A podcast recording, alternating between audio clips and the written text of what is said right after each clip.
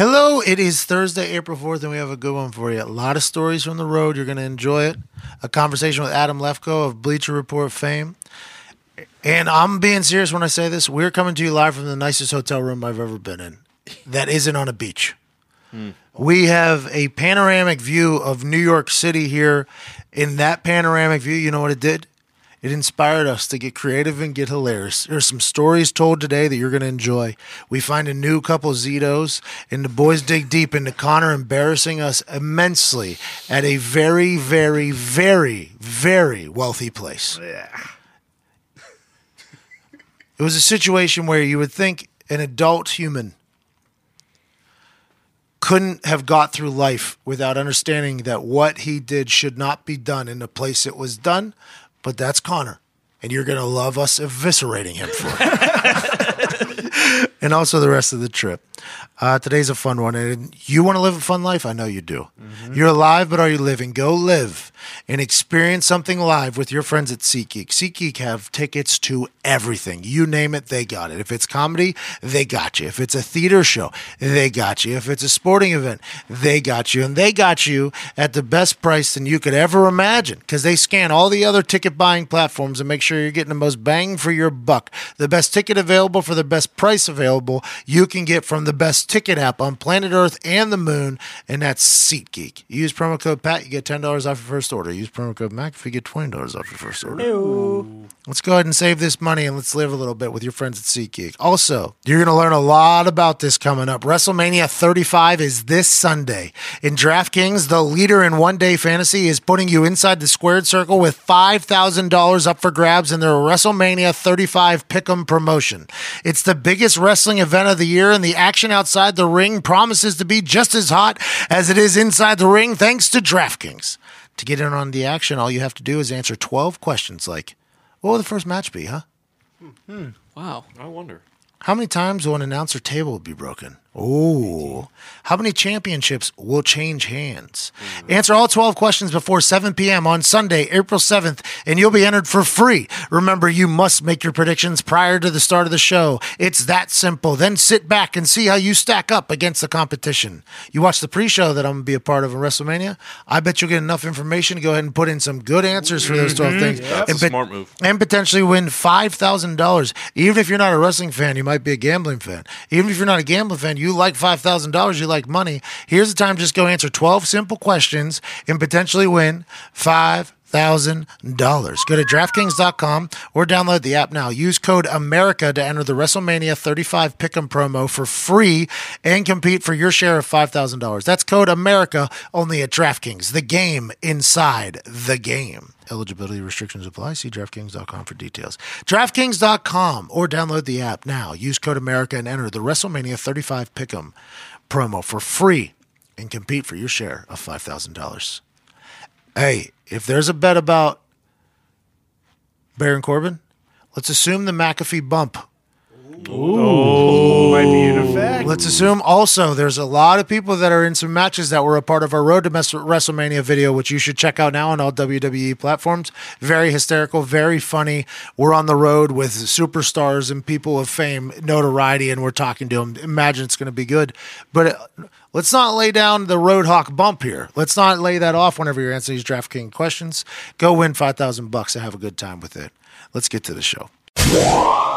What you don't want to? You don't want to be in the video with us? Easy on the plant, bro. You don't want to be in the video with us? It's the future. You, why not? Do you want to make it back to Indianapolis? Wow. You better like, get the fuck off my back. I know. Yeah, no.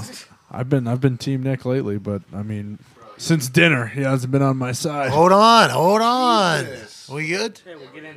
Oh, I thought we were. I thought we were getting. We into are. it. Yeah, well- All right. So what happened? Oh no! I mean, we were just having some tacos. You got me some peanut M and M's, but I mean, I guess uh, tides have turned. He just said that you weren't going to make it back to Indianapolis in a very, very serious manner. I mean, you said that it wasn't a joke. There wasn't like an inflection at the end there.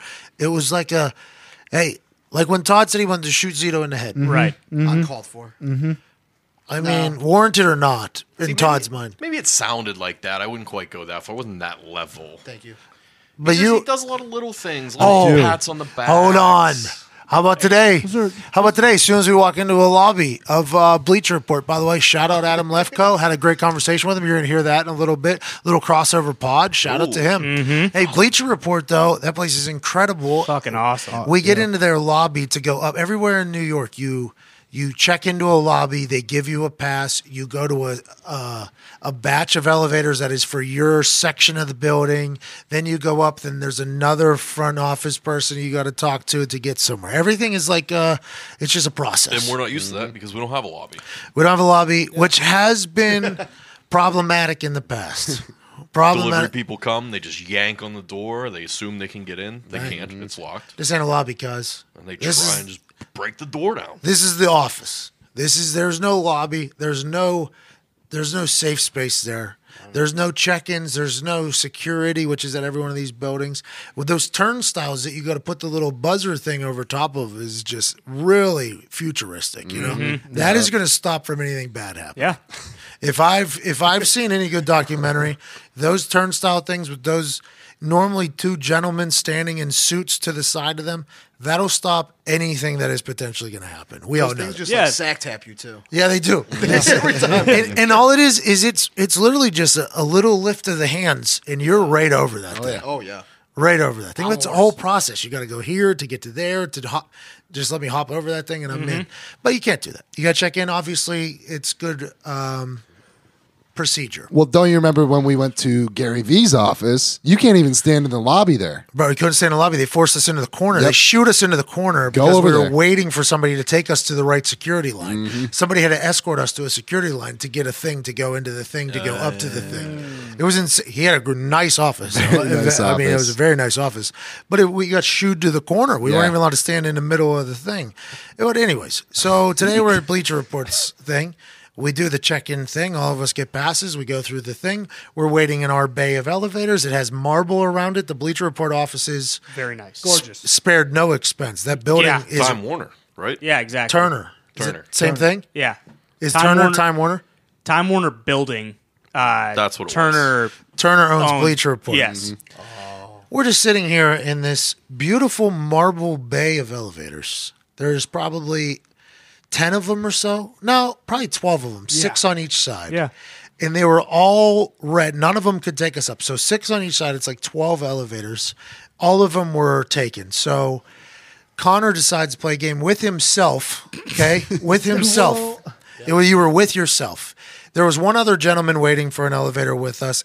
Other than that, pretty quiet lobby. Other than the two security at the little turnstile thing that nut taps you, and two security in the front off, or the front security thing. Mm-hmm. Mm-hmm. Connor decides to play a game by himself. Hey, let's guess which one it's going to be. Stand in front of your door. Elevator roulette. Stand in front of your door, loud, says. so he's standing in front of, let's say, R3, like the right side of elevators, third elevator back is where he's standing. And that's where he's screaming to us. In less than a second, maybe two seconds after he screams that, the one he's standing directly in front of pops on the light. It's opening up. So he hit the one of the 12, right? good He- pull. In the game that he was playing, Good pull. in the game that he was playing with himself, Elevator roulette. elevator roulette, which nobody else was playing. We were forced to hear about it though. He won. Mm-hmm. So what do you do if you're a loud ass motherfucker from Boston and you win a game that you just created that you're playing against nobody? What do you do other than scream as loud as you fucking can in a marble bay of elevators? Very cacophonous in there. oh, Yes, exactly. that is a great word if it means what I think it does. this thing, his voice pierced the eardrums of the security people at the front of the fucking building. The two security guys who are normally just in a boredom slump there telling people to just go ahead and scan it. they fucking perked up and thought there was something bad happening. It was the loudest scream that ruined five people's lives. Well, including us, I'm 10 sure- people's lives got ruined if we're counting the five people that were there that weren't us. It was a nightmare. It stopped all foot traffic on Broadway. Everything Everyone stopped. and turned their heads. All of New York stopped. It was the loudest, screechiest yell I've ever heard in my life because you won a game that you were playing against nobody. It was the perfect storm of situations, okay? I don't do well in lobbies. I don't do well in fancy buildings. I don't do well in New York City. And I haven't won a game of elevated roulette in eight years or so. So, of course, I went How wild. About that guy gets on the elevator with us? Because we don't know when the other 11 are going to show up. There's a lot of fucking, I guess there's a lot of floors in this bay. That guy gets on the elevator with us and just hangs his head in shame that he's even in the company of us. I mean, that guy was embarrassed. And you, just a little bit of self awareness. I mean, we all just looked at you like you were a fucking kid. And we're like, are you kidding me? You, uh, I'm so sorry. You start screaming in the elevator in the guy's ear that just got blown out. Yeah, well, you know that was serious. You know that was genuine. And then we had to move him to get off of the floor we were getting yep. off on, and it was just a whole scene. It was the second floor. We were getting, we went up one floor. that entire thing, we went up one fucking floor. Before we got there, uh, Connor literally said, "I love New York because I could yell at people and they don't think twice about it." Yeah. and that's obviously a lie. No, yeah, because you yelled at a guy today in that elevator bay, and he was he was thinking a lot about it. It's the perfect storm. I, you can't blame me. I blame the city. Very much different approaches to this city. I was very excited. We got here. We get to the Time Warner building early. There's a uh, coffee shop next door. I'm like, all right, uh, let's go inside, get a coffee, hang out, sit down. We could people watch, people walking by, so on and so forth. Connor, oh, you guys want to go inside? Why, why can't we stand on the sidewalk? We could yell at people out here. Uh, he's a he's a moron. He's a bumbling idiot. he is. We we talked about this on the RV yesterday while we were driving from uh, Baltimore to New York. Baltimore, by the way, Jeez, What what, are a dump. why are you so mean to Baltimore? This is like Nick with Cleveland, man. There's nothing good about. Oh yeah. Speaking of which, Ty said it earlier. I'll quote him if you will. Cleveland is what L.A. compared to Baltimore. I, mean, I mean, Baltimore was just. Uh, we saw a license plate in Cleveland Street, pretty bad. I mean, there were dead bodies all over the place in Baltimore. It was disgusting.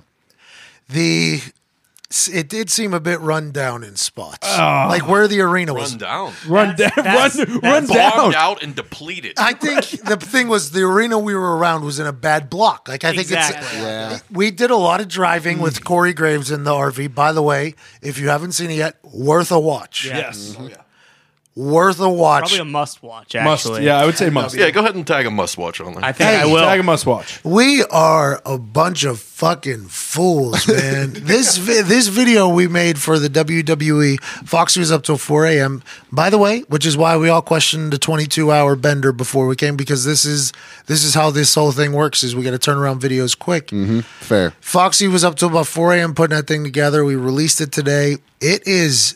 I mean, I really enjoyed it. Yeah, it's awesome. It was fun. Foxy, he, he crushed it. I mean, I don't know how loud we can be in here, but a round of a, No, no, no, no, Hey. don't. Hey. No, no, no, no, no, no, no. Foxy no. deserves that, though. I don't want the You know round of I mean? applause because I still feel like a piece of shit for what I did this weekend. And No. it's just good content. Okay, No, it's just good content. It's hard to make it bad. Yeah, Foxy. I think. Um, No. I think the bender to the And then the, the, hotel suite room. at I the mean, hotel. Oh yeah. Oh, when you got off the elevator too. You. I mean, sorry, Foxy. As I just gave you an applause.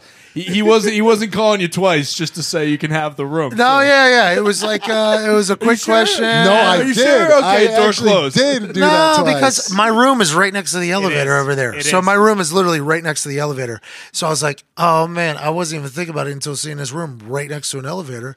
And then I was like, Foxy, you still there? And you were gone. Foxy no was gone. way, no way. It was Yes. no. Yes. What was No. it? Seven I was- steps. yeah. I was- I- I Let me tell you what I took back. probably seven steps, and I was like, "Oh man, it's right next to the fucking elevator."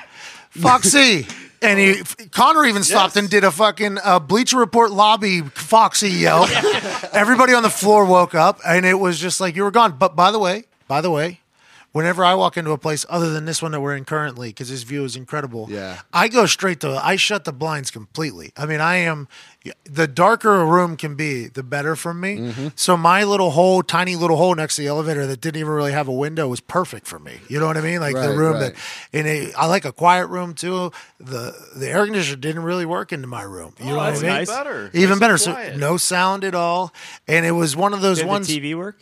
You know what? It, I got a chance to really watch Mario Lopez in that one Access Hollywood, Oh, yeah. the hotel TV. Everything else was kind of staticky though, but we got in late, so it's not that big of a deal. So it was good. The outlets didn't work, so I couldn't charge anything. That was awesome. I just everything was great. But for me, that's what I look for whenever I'm trying to get in a room. How was your room, Foxy? Foxy, what was your room like? All right, let me explain the situation here. So Pat checks in, he leaves to go to the bathroom. I walk up, I check in. Lady looks at me and goes, "Hey, don't tell anyone, but you have one of the nicest views in the entire hotel." And I start laughing. I'm like, "I should not be here right now. I do not deserve this, and I oh, always get oh, a better humble- room humble than my boss, and he, my boss is the only reason I'm Oh, here." that was very and She nice. goes, Good she goes, liner. you can't tell him. You can't tell him. I go, I have to tell him because you don't understand, but we work in a content business. I have to tell and then she goes, no, no, no. And so then I tell, and you walk up, and she goes,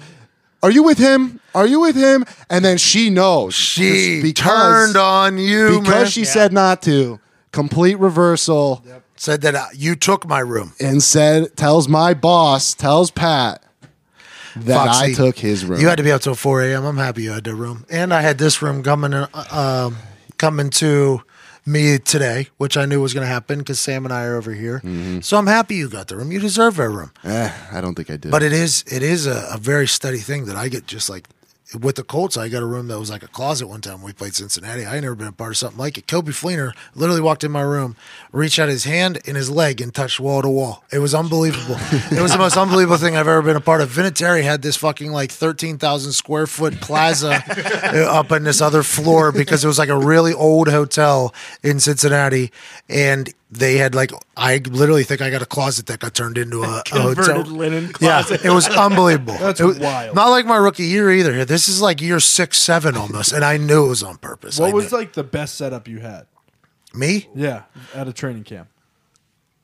Uh, training camp. Or on the road because training Yeah, camp's or on the the road. same. hotels. I'm telling you, I don't think I ever really got set up, and I it was always the OGs that got like hooked up with like the suites and shit, like which they deserve it by the way. If you're in the league for fucking 15 years, I I just always seem to have the shittiest room. It, it felt as if I potentially had the shittiest room. Did they upgrade though, or did you uh like? Me, I don't think I could have upgraded those. I, Because like Peyton, What if I would have got just another room in the hotel, like next to Peyton's up there? it was like it would be like uh, Bill Polian, Peyton up there, probably an Irsay family member, me, uh, Vinatieri up in the suites. That would be fucking hysterical. I thought about that with WWE stuff because I got this one room. It's this one thing. It was a double, and I was like, I'm not. s- I mean.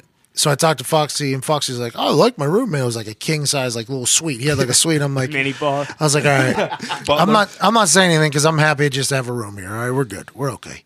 But I was gonna call down and be like, "Do you guys have any like presidential suites open?" And I was just thinking it was gonna be me and Vince McMahon in the top fucking. What's up, man?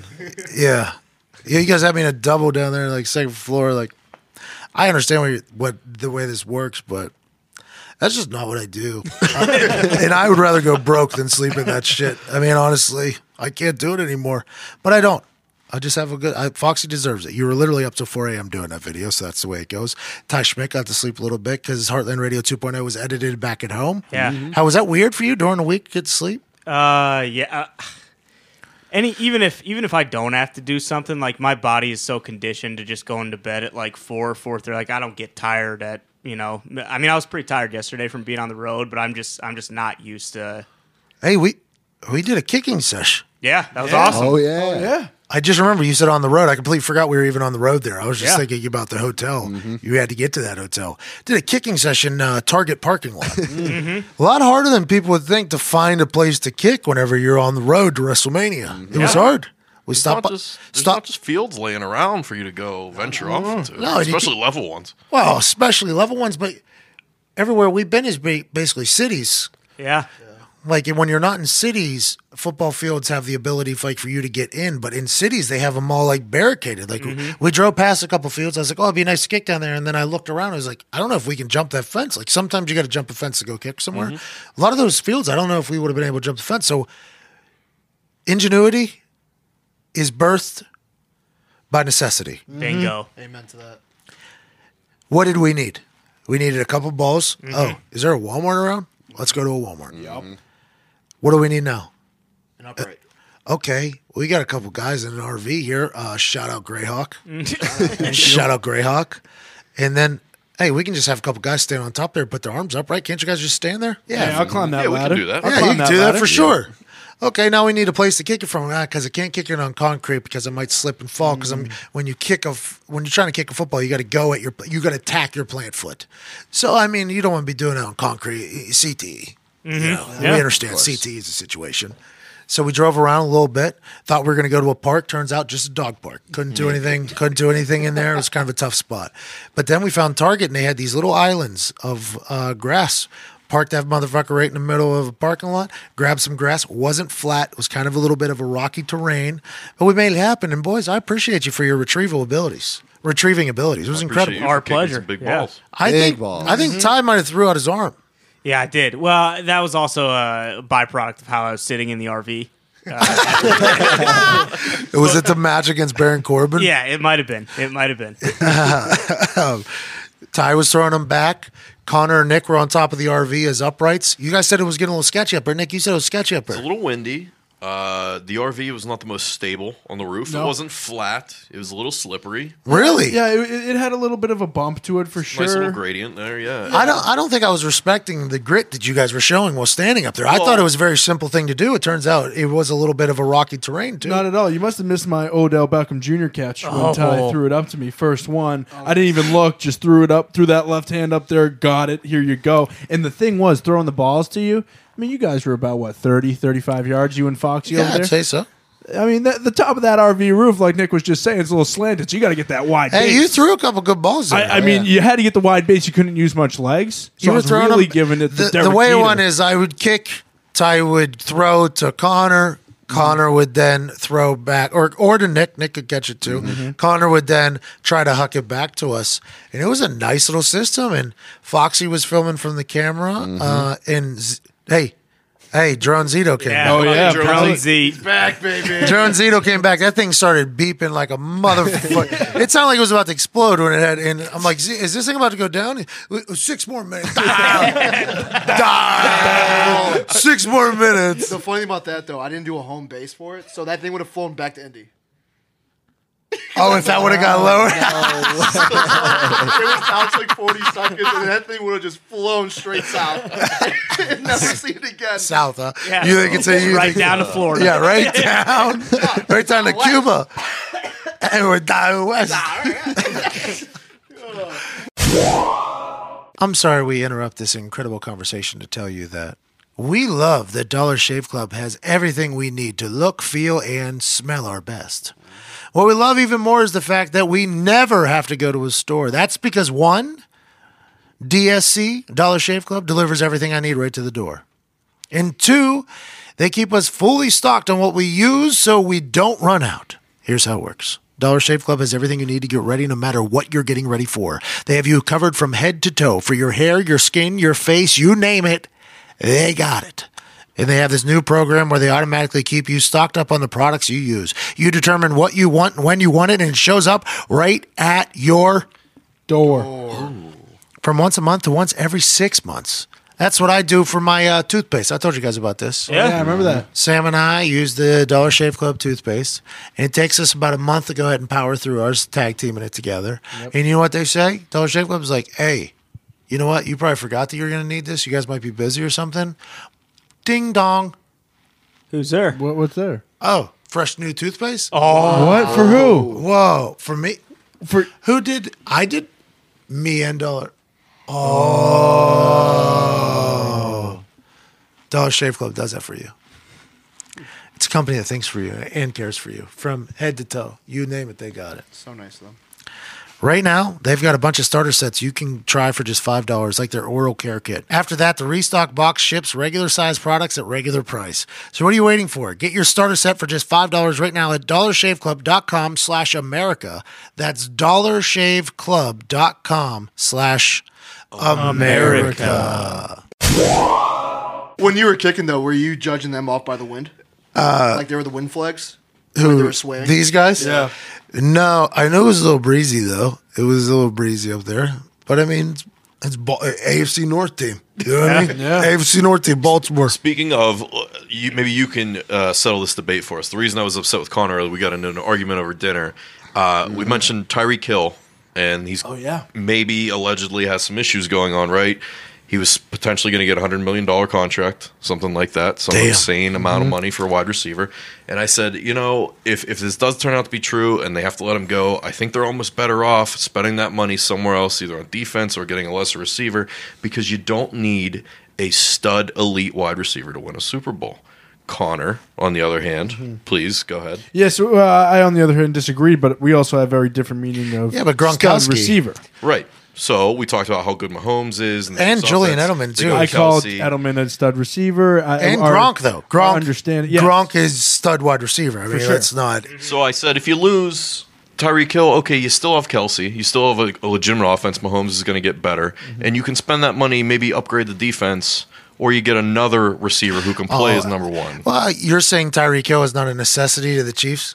Yes, That's what you're saying. it's a, right? it's a luxury to me. Plus, to spend that much money, well, Patrick Mahomes is a stud though. Right. Yeah, Yeah, time. exactly. Young young quarterbacks have done well without Tyreek Hill. So- I mean, Jared Goff did. Mm-hmm. But then I said, you look at the past, what, 10, maybe 15 almost Super Bowl winners. There's not one real elite, top tier wide receiver on any Man, of this is because you're a Steeler fan, and this is Antonio Brown. That's all this is. This is Antonio Brown. Oh. This is the Antonio Brown hate creeping. Don't need him with Super Bowl. Don't need him. Look, Don't need 15 years we've been. Look, you did the research. We did the research. Shit, went on to Google. And there's no doubt that's part of it, but is it wrong?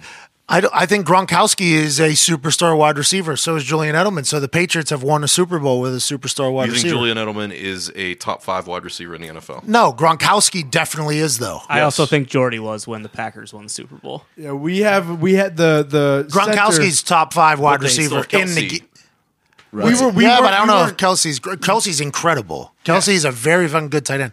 Gronk though is just a different specimen when mm-hmm. Gronk is playing, and it might be mm. because the system he's in too is taking care of him in a very mm-hmm. good way. You got Julian Edelman helping him out a lot, but also they got a, some super geniuses over there. right? Not that Andy Reid isn't, not that Andy Reid isn't, but we can all assume the Belichick will go down as the greatest coach of all time.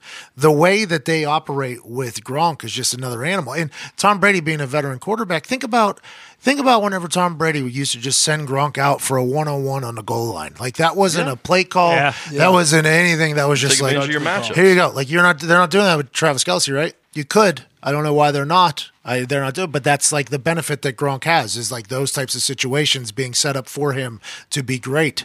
Uh, I don't think Travis Kelce always has those situations, but Gronk is just a different fucking animal, dude. That guy. That's why I No, think I agree. Also, you're not though. You're not paying Edelman hundred million dollars. You're Right. not paying these wide Brady receivers. either, by the way. Brady isn't getting the max contract he could get because he's already wealthy and he takes a pay cut Yeah, later, which is hysterical, by the way, every time they say, like, oh, this person's making more money than Tom Brady. It's like, in his entire career, he has, or like just this year in Yeah. particular. Yeah. Brady's doing just fine. I don't mind, though, a quarterback taking a little bit of a pay cut, not being super greedy, by the way, so you can build up the rest of the team. I thought Luck was potentially going to be that guy because Luck is very much a golly G, G shucks. Yeah. He got beat up. So I thought they were going to be like, yeah, spend some money on the offensive line so I don't get killed. But I don't even think the NFLPA would let him. and that's the craziest. I don't think part, the right? NFLPA would Yeah. even let him. Like, I think it, even if in, if some quarterback, if some quarterback was just like, "Hey, this is what I want to do. I don't want Yeah. to take the max contract. I want to. I want to let the team do that." The NFLPA will be like, "You know that." Then you're setting the bar lower for guys Screwing over, behind but you. yeah. Mm-hmm. You know what I mean? And I mm-hmm. think that conversation does. I'm not 100 percent sure, but I'm assuming that that conversation definitely would happen. I yeah, Makes sense. because everybody's about getting all the money you can get. Mm-hmm. Yes. Speaking of Russell Wilson, Yeah. he, he just said April fifteenth, I want to restructure or I'm not coming back. After, Yeah, he like he, he set a deadline. As yeah, but he April said he's not going to 15th. miss any practices, right? I think so. So he's talking about after his contract is up. I'm not sure. It, it made it seem as though he wanted to be restructured by April fifteenth. Also, That's what another I guy thought. who's won without an elite receiver. Yeah, and Yeah, he's but okay. elite defense there. But they had to Very. pay them. That was a rookie quarterback, right? That was the rookie. That was the very first time where. I mean, I've been pushing this narrative for a long time, Yeah. but whenever you watch people spend money on the team as opposed to the, the main four or five positions that they always spend on, but when you watch people spend money on like the team team, Yeah. in watching them excel. And I'm not saying Russell Wilson is not a great quarterback, but I mean that team is the reason why they were so fucking good. Just Right. like the Broncos were when Tim Tebow was there. I mean that team, that defense was insane. And then they had to pick and choose. Like, okay, we got a quarterback that's already won. So does that mean we have to pay this guy because he's won and it's hard to find a quarterback? And then everybody else doesn't get any money. So then they all get pissed off and leave. Mm-hmm. And now they're about to lose him too. So they lost the Legion of Boom. And they're also going to lose Russell Wilson if they don't restructure it. It's like, man, these quarterbacks got these teams by the balls. Mm-hmm. by the balls. That was my overarching point. Was that if they can get away with replacing Tyreek Hill with a, a, a decent receiver, they can spend that money elsewhere to make that a legitimate team with a stud mm-hmm. quarterback on a rookie contract. Yeah, but I think Tyreek Hill is one of those guys now. I mean, as long as he didn't. By the way, if he did anything wrong, let's let's go ahead and punish him for sure. right. Out, yeah. Let's let the world do what it's supposed to do. If you're a bad guy, what happens to bad people? Let's say it all comes to pass and it was a misunderstanding. I don't know. I don't know. I haven't researched the thing. Let's say he's back in the league though.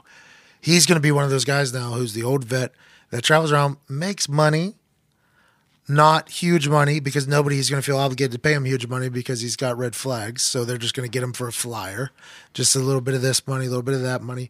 But he's going to be a we- highly sought after guy that's just going to get paid not as much as he should get paid if this all comes to pass because of his because of his fucking resume and his mm-hmm. Yeah. his entire No life doubt. story. And it's crazy to think though that the potentially the the wide receiver that changes football, Tyreek Hill, most explosive wide receiver I've ever seen in my entire Nobody life. like him. Nobody like him before Never. or ever. Faster than everybody. Yes. Smaller too, which he uses to his advantage, just like Darren Sproles. Yeah.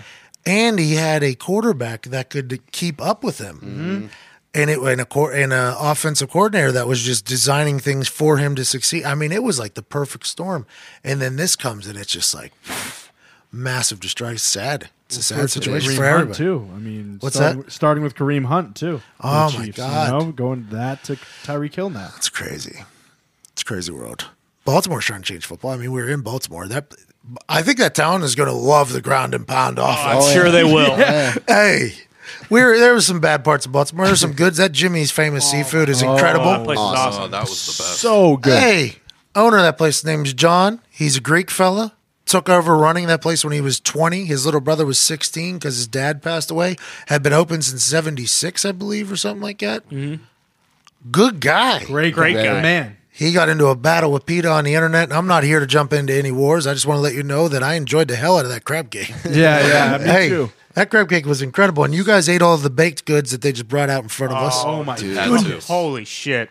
Like good. five different pieces of cheesecake, Yeah. like some chocolate shit. It was incredible. As soon as it got put down in front of me, I looked at him and looked at John, the owner, and told him to go fuck himself. and I had to excuse myself from the room while you vultures came in and just literally, you guys had forks in hand and were just tagging them all, looking like you enjoyed them so much. And I'm just waiting for Fat Monday. And I don't know. Hey, John, if you're listening, I would like some of those sent to the office for mm-hmm. Fat Monday. Yep. Yes. Fat Monday, which is coming up. Actually, it might be Fat Tuesday. We'll do Fat Tuesday after WrestleMania because Monday's gonna be a travel day. Mm-hmm. So let's. I mm-hmm. want to really prepare and get a good night's sleep for Fat Tuesday. That's mm, coming after WrestleMania.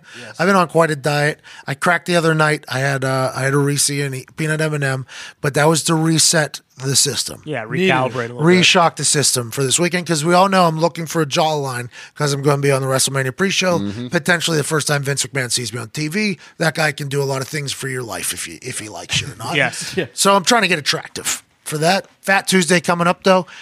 If you're listening, I would like those same motherfucking baked goods that were shoved in my face the other day when I couldn't eat. Sent to the office, Fat mm-hmm. Tuesday. Yes. He's a good guy, man. Yeah, he's a great guy. How hospitable were they to us? I mean, Too, get- too hospitable, Yeah. to be honest. Well, yeah, that cake. I mean, that was that was about enough for me. Full on tour of the entire operation. It was awesome. The kitchen, we saw the kitchen. We Yep. saw the people that mm-hmm. made the baked goods. Lost, uh-huh. lost for them. Round of what we did. We did. Hey, Hey. hey, bro, we did that in the goddamn Capitol Hill. Yeah. Have we talked about that yet? Yeah. Yeah, we did. Yes. In, uh, yeah. Tim's team. Last episode. Yeah. Hey, not even just the cakes and the desserts. They tried to lure you into Tim, with a shot. Tim, the campaign manager. There you go. What's They, that? they put temptation right in front of you. I They put a know. couple They're like, shots do down. this. Oh, He knew what that he was was doing bad. too. He was Well- like, if I just get him to get one down. Did you hear? Did you read the post he put on Instagram? Mm-hmm. He said uh, the first time he complimented me at Pat McAfee show walked in here, he ordered hundred cherry bombs within thirty seconds of arriving, and that was for Jon Jones' um, victory party that was happening there after he fought in Baltimore. I was there. I was there with a crew of humans, man. It was Me and AQ Shipley were the only Caucasians in there, and I'll tell you what, we had a great time. The Jones family is very nice to us. I mean, they were all, Art Jones, who went on to be a teammate of mine. They were all very nice to us. And Jimmy's Jimmy's famous seafood place. At first, there was a big question mark, I think, on me and AQ being the only two white guys in there. And I order 100 cherry bombs as soon as we walk in. Like, literally, as soon as we walk in, right to the bar. Oh, welcome to Jimmy's. Oh, hey, thank you for that. That means a lot. It's AQ. My name's Peyton. What we're looking for is 100 shots. Uh, what type? Whatever's easiest for you to make.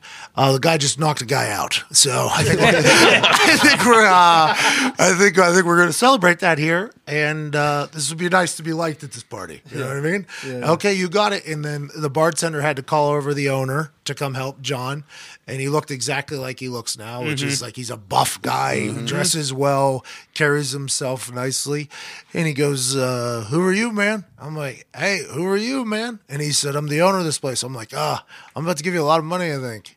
He was like, "You're the guy that ordered 100 shots." I'm like, "That's right." He said, "You're all right by me, bud." It's like, "Okay." And ever since that day, that was like years ago now. That's like six years ago, probably seven years ago. I get I'm very I'll get a message from him every once in a while when I do something. I'll send him a, like very friendly from that entire evening. And then whenever he heard I was coming back, he was like, "You better be coming." That was back." the first time you've been back since that yeah, night. yeah. That's why he he basically sent me a message. I was like, "You better come back in here." I'm like, "Hey man, you got it. Here we go." Mm-hmm. I get in there. I got a goddamn tower of cold seafood. All the oysters you can eat. hey, their oysters weren't worth a goddamn. I don't know if that's what like good oysters taste like, but hey, I almost vomited right on site. Yeah. Yeah. But the crab legs, the lobster, the shrimp, the cocktail sauce, the crab cakes, and I'm assuming all the other food is really good. They had like a, so it was, it's an older place, so it has a lot of history. But the chefs, I feel like, are talented chefs. Oh, yeah. like I feel like there's very talented chefs in mm-hmm. there because those those baked goods came straight off a TV show. Yeah. You they know did. what I mean? And that goddamn, that goddamn crab cake was something else, man. I don't even know. I don't know how many carbs were in there. It was the same day I did the Reese thing. I, I assume more. But uh, hey, hey, Fat Tuesday, I like some of them crab cakes, dude. Just charge me, man. Just put it on the tab. I'll come back. He said he was sending you some too. Yeah. Yeah, he wants to get involved in a golf outing. He heard I was doing a golf outing. He was like, "Oh, we'll send you a bunch of crab cakes. It'll have cooking instructions in it. No big deal." I'm like, you're the nicest dude on it. He was a very good guy. Awesome. His mother was awesome too. Oh, big hug from the mother, and we yeah. even FaceTimed with his uh, with the granddaughter. Oh yeah. Spoke some Greece, Greek. I'll tell you what, I, I feel like people really open up to us. It's because we give them standing ovations every time. And a hundred cherry shots. I was laying in bed last night, and uh, that it was a smaller bed, kind of an uncomfortable bed. Ugh. It uh, there's Oh, not potentially. oh, G- Foxy, did you just get How are the pillows? terrible pillow? I mean, Yeah. It was just a fucking nightmare. But um, I was laying in bed just thinking about. There were other Congress uh, people's offices to our left and right of Anthony Gonzalez's office. Set up like little hotel rooms in there. Yeah. Yeah, it's I didn't know. I didn't know that their offices were like little hotel rooms where you walk in. There's one. Some are better than others. I would assume the. I would assume like the longer you're there, the bigger your hole gets that you have in the mm-hmm. wall there in a tunnel downtown, uh, down under the ground. It's kind of like how catfish operate, by the way. Huh. Hmm. Interesting. Noodling. You know when I went, yeah, noodling and fisted a fish. Mm-hmm. They know where the big holes are, so they know that there's going to be a big catfish there. So even if it's not the same catfish that was there a week ago, Might be a different one. there's a big catfish in this hole because as you get older, you grow into bigger holes. Ah. So as long as you have like five, six good Ain't that the holes, truth? amen, amen. A lot bigger holes when you get older, Nick. A lot bigger holes. Every single time. You should probably stop paying for it. um, some holes in your hair too. We talked about. We got a lot of optimism for Nick's hair, by the way. Here we go. Oh, Let's yeah. go. Oh, we'll yeah, talk didn't about that in a about second. this. But I think that happens with the Congress people. And Anthony's brand new there. It's three months for Gonzo in that damn thing. So his office kind of smell. Let's assume there's other rookies around him. We we were screaming and clapping in there. Yeah. What do you think the the congressperson next door did they just be, did they just figure out the health care bill or there? What bill was just passed? no. No, no, just uh, just the sleeveless hoodie guy and the sweatpant guy and the loud guy. Uh, they just clapped for the because they won the campaign. Yes. Three months ago. Oh, we're the dumbest. The traveling has been awesome. This morning, I needed my haircut bad from the road. You know, when you're living in a Nestle Roadhawk, sometimes your feathers can be disheveled. Oh yeah, they get ruffled. They get ruffled. They do. There it is. They do. the feathers can get ruffled.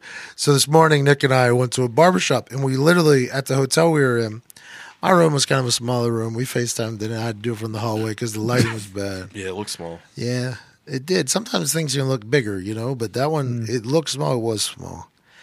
Anyways, so we FaceTimed. I had to go out in the hallway because there wasn't enough light in my room. And I just, well, I, I FaceTimed Nick and I was like, hey, man, you want to get your hair cut? And Nick said, yeah. I was like, me too. I'll meet you down.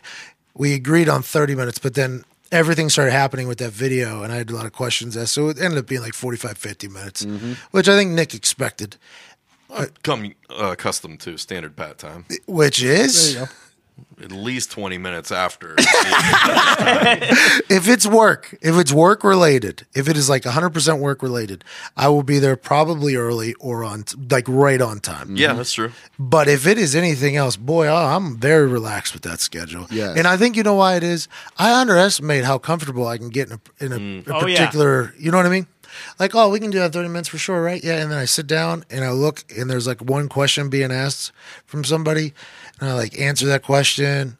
And then like I'll FaceTime or talk to Sam for a couple of minutes. And then I'm just kind of like relaxing. And by that point, I'd already forgot that we are going to that barbershop. and then I look at my thing, and then I go back to like, oh fuck! I look back at what time I Facetime you. I'm like, that was 22 minutes ago. I was just ready in eight minutes. I haven't even showered yet. so then I got to open my bag, which was tough because the room wasn't big enough for the bag. Right. Oh, Yep. yeah. Because I had to move the bed basically to open the bag. You know what I mean? So I open the bag, I get ready, and by that point, it's already 40 minutes. So it's 100% my fault, but it's never on purpose. I want to let you know it's never on purpose. So we go to this. Uh, we type in barbershop in front of the hotel. We go down there, and we there's a, there's a a Tecmo. What was it called? Mecto. There was a, something with that barbershop, and then there was a King's barbershop. Yeah. And we both agreed immediately we're going to get a royal motherfucker. Yeah, you're going to Yeah, there you go. Yeah, we're going to King's. So we walk down the street, we turn left, we turn right, we turn left, and we go to walk in where it is, and it's up these steps. And then um, an Indian lady who is in a very floral dress with a Bluetooth headphone on, a Bluetooth cell phone on, she goes, uh, like haircut to us, and we go, yeah, and she goes down here, and like points down in this other office. So we're like, okay, sounds good. We walk down there. It's a Jamaican man right there, seat one. There's only one row of seats, or one row, like five, six um, chairs, five, six chairs, a little tiny little lobby, and then a checkout area. And uh, as soon as we get down there, there's a Jamaican man there. He's cutting somebody's hair, and uh, another uh, another very African man. And um, I go, you guys take walk-ins? They go, yep. We go, cool. We got next. They're both cutting hair, and we just go sit down.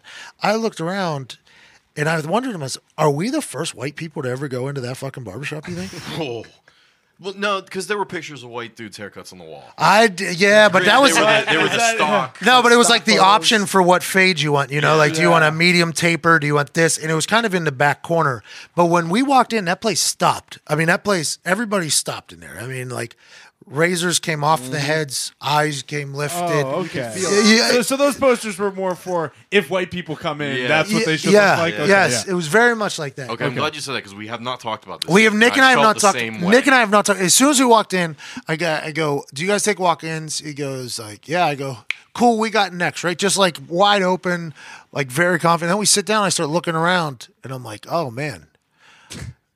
Yeah, we're definitely the only white motherfuckers ever. and we're just sitting there in the there was two of them. It was the Jamaican man who had long dreads, but they were up in like sway. You know how sway has that hat? Yeah, yeah, yeah, The yeah, sway hat. He had like a sway hat. And then uh, the other guy, he, the guy with the hat seemed to be a lot more confident, right? So he was kind of rolling with it. The other guy was very like meticulous, like Bob Ross. And Bald too. Bald man too. Bald man too. So he gets finished up first, and I go to Nick. I'm like, Nick, you got to go with that guy, man. I'm going with that guy in the back, man. I, I got to be on TV. I'm so sorry that you have to be this guinea pig. He goes, no problem. He stands up and gets down in there, right?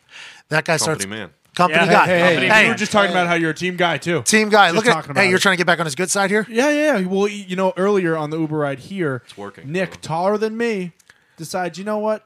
This is an Uber XL.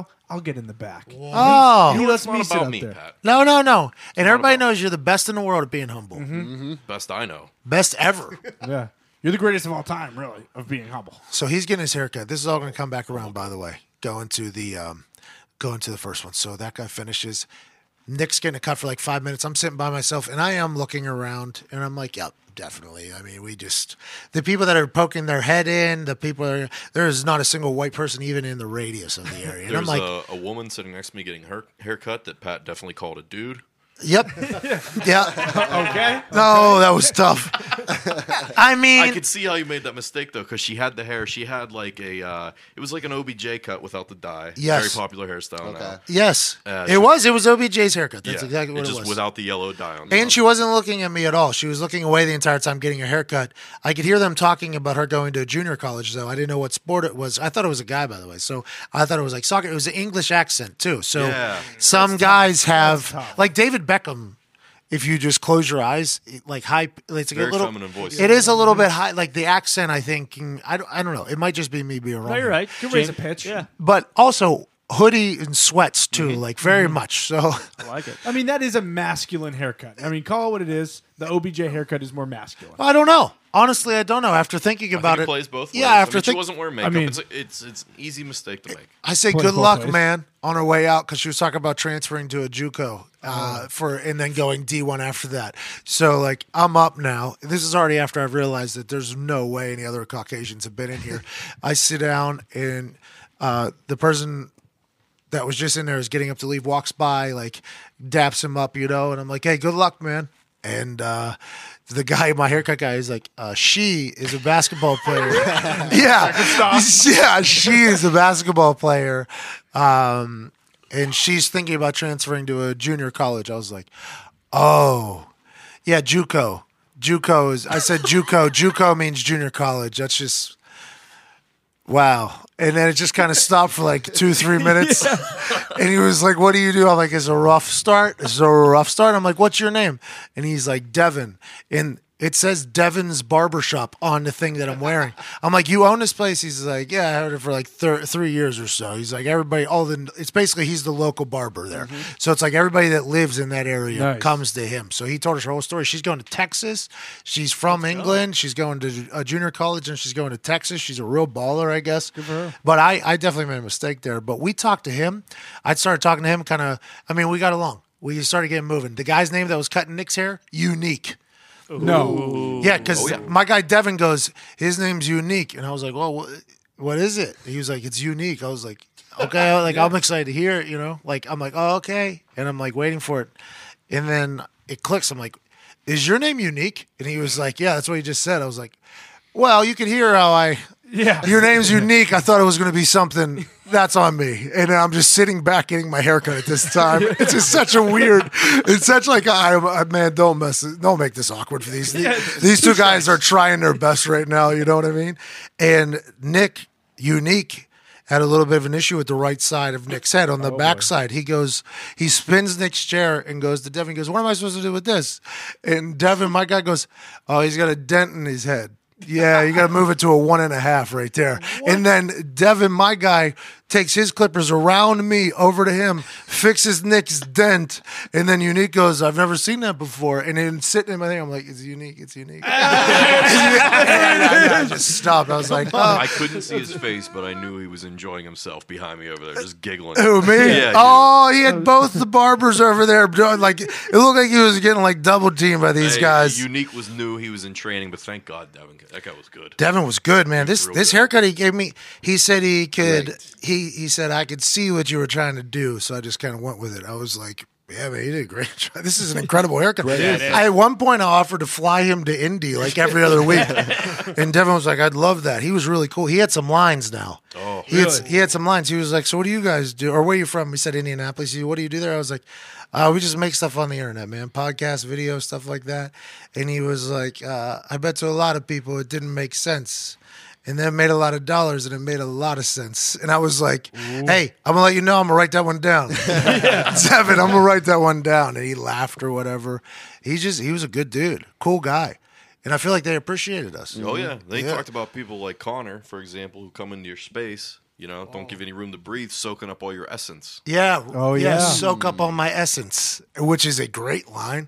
He said, like, somebody soaked up all his essence. I'm like, oh, I'm going to write that one down too, Devin. I'm going to let you know that. I was letting him know. I was like, these things I'm going to. I like Devin a lot. So if you're in Brooklyn, I don't know if it's King's Barbershop or Devin's Barbershop, but I do know if you go to King's Barbershop, it's right right below it, literally to the right below it. He took care of us. It was a good haircut, man. Good haircut. I enjoy how much our office likes haircuts. They're real. It's our office is very picky too. Someone comes out after a haircut, the whole everyone's staring, everyone's eyeing them up and down. And there's sometimes where it's like, oh, you got all fucked up up there. You know? And other times, hey, not bad. If you get a not bad, that means it's a really Well, good haircut. You get to a point too. It's like we're on camera all the time. Every Like, day. I'm not going for convenience. If some guy fucks up my hair, like I'm gonna be pissed for three weeks. I am going to get roasted. Yeah, And I am exactly. going to have to look at myself like Right. that a lot. Like it's not just in the morning when you brush your teeth and look in the mirror or when you go to the bathroom and look in the mirror. Videos of us are out every day, all the time. It's like, man, if I just, you can get it. And I have a weird head. I have a So unique head. Colics everywhere. Yeah, I have a unique head. I got So, a dent. yeah, yeah, Nick, we learned today. Did you know head. that? No, I mean I knew there were some bumps up there. I wouldn't, I wouldn't have called it a dent. Devin, hey, Devin, uh, Nick said, you got any? Okay, I'll say it.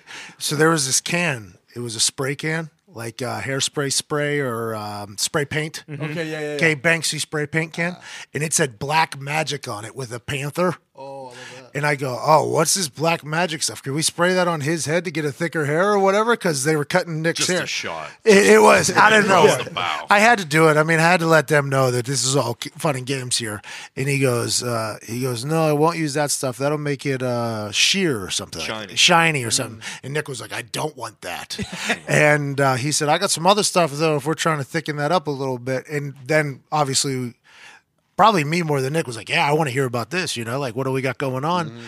And he went into this entire breakdown of Nick and told Nick what I got I got two summers left. of good flow with this hair. boy. with this hair. If he I- does- if I don't do anything, If he does nothing, Okay. he got two summers left, and that, and I think he didn't follow up with that second summer though. I think it's going to be, it's going to be a goodbye. It's going to be like a Derek Jeter. It's gonna be a cruel summer. which I you will. yeah, it's So, I, you know, I get it. I'd be 35 at that time. It it was a good run. no, that's a good mm-hmm. point. Yeah, that's exactly what Nick. I think Nick. By the way, Nick calls himself a realist. Some people would describe it as pessimism. He became very optimistic and positive about that two-year prediction by Devin, and Devin seemed like a guy who would not lie to us. I mean, I've seen it coming for a while now. I, I know where my hairline used to be. I know where it is now. I see it getting thin. getting Yeah, but So, that, that's all right. You know, because if you if if you have tough, Look at this guy I still did- trying I to get you back. you know, this is making it ass. worse. I, I didn't mean to, it I, so much I didn't mean to interrupt you, but if you do, you know, you got hair troubles, you can wear a pub hat or a cuzzy hat. Oh. At store.patmcafeeshow.com. There are Good luck, alternatives. good luck. Said I mean, Pun. did you see what my haircut looked like in September at fucking It was James tough. Conner? You thought it wasn't coming back after that, so Well, everything. I told you I had been trying to grow it out, and then I made that bet with myself, the internet, however you want to phrase it, and I the internet will say, "Oh, is that right?" That's what the internet will actually say. Oh, oh, is that right? so I was discouraged. You'll do what? It was like I want to grow it out for one last run, and then we had to cut it all off. And I was like, you know what? I don't look that terrible if I have to go that short, so I'm fine. No, yeah, it was a good look. You're good. You got a good shaped head. Very lucky. Wait, did he give you tips for the two summers? Or you Yeah, what is it, Ester summers? oil? Uh, castor oil. He Ester claimed. oil. Like for the cars? I don't think you put castor oil in cars. Yeah, that's how my, my Kia runs. Yeah, it does. That thing barely motherfucking runs, but it runs, doesn't it? Oh yeah. Castor oil? Yeah, isn't that car oil? No, you're thinking. Are you thinking Castrol? You're thinking Yes, of he's thinking Castrol GTX. Yes, love that stuff. no free ads though. That's what it is. Listen, that place might suspend this show for you saying you use that in a fucking Kia. To be honest, I don't know. I don't know if you, that's a no free ad situation. I think that's a potential getting suspended from a platform for a company. mean, motor oil on your head might work too. I don't know. You know, we never tried it. what is the castor oil? I don't know what it's specifically used for. I've heard of it for years. He just- said it's natural and it will, its only sole purpose is for you to keep your stuff. Hmm. Hmm. so. We're gonna give it a shot. You know, we'll uh, try it out. That or McDonald's oil, I heard works. For Are you just naming different oils? No, we, there was fryer actually a story. grease? Yes, there's Uh, a chemical in it know that, grows hair. it really just feels this. like you're just naming off oils right now. How about this Moroccan oil? Just go ahead and toss that oh, some bitch in there. Olive oil. Think about that one. Oh, Whoa, that's it's like crazy. Italian. Easy, bro. Yeah, I was kind I'm 0.09% Italian. Why don't you fucking take it easy, bro? I think I'm like 0.3. We learned that Zito's part African. Oh yeah. Oh yeah.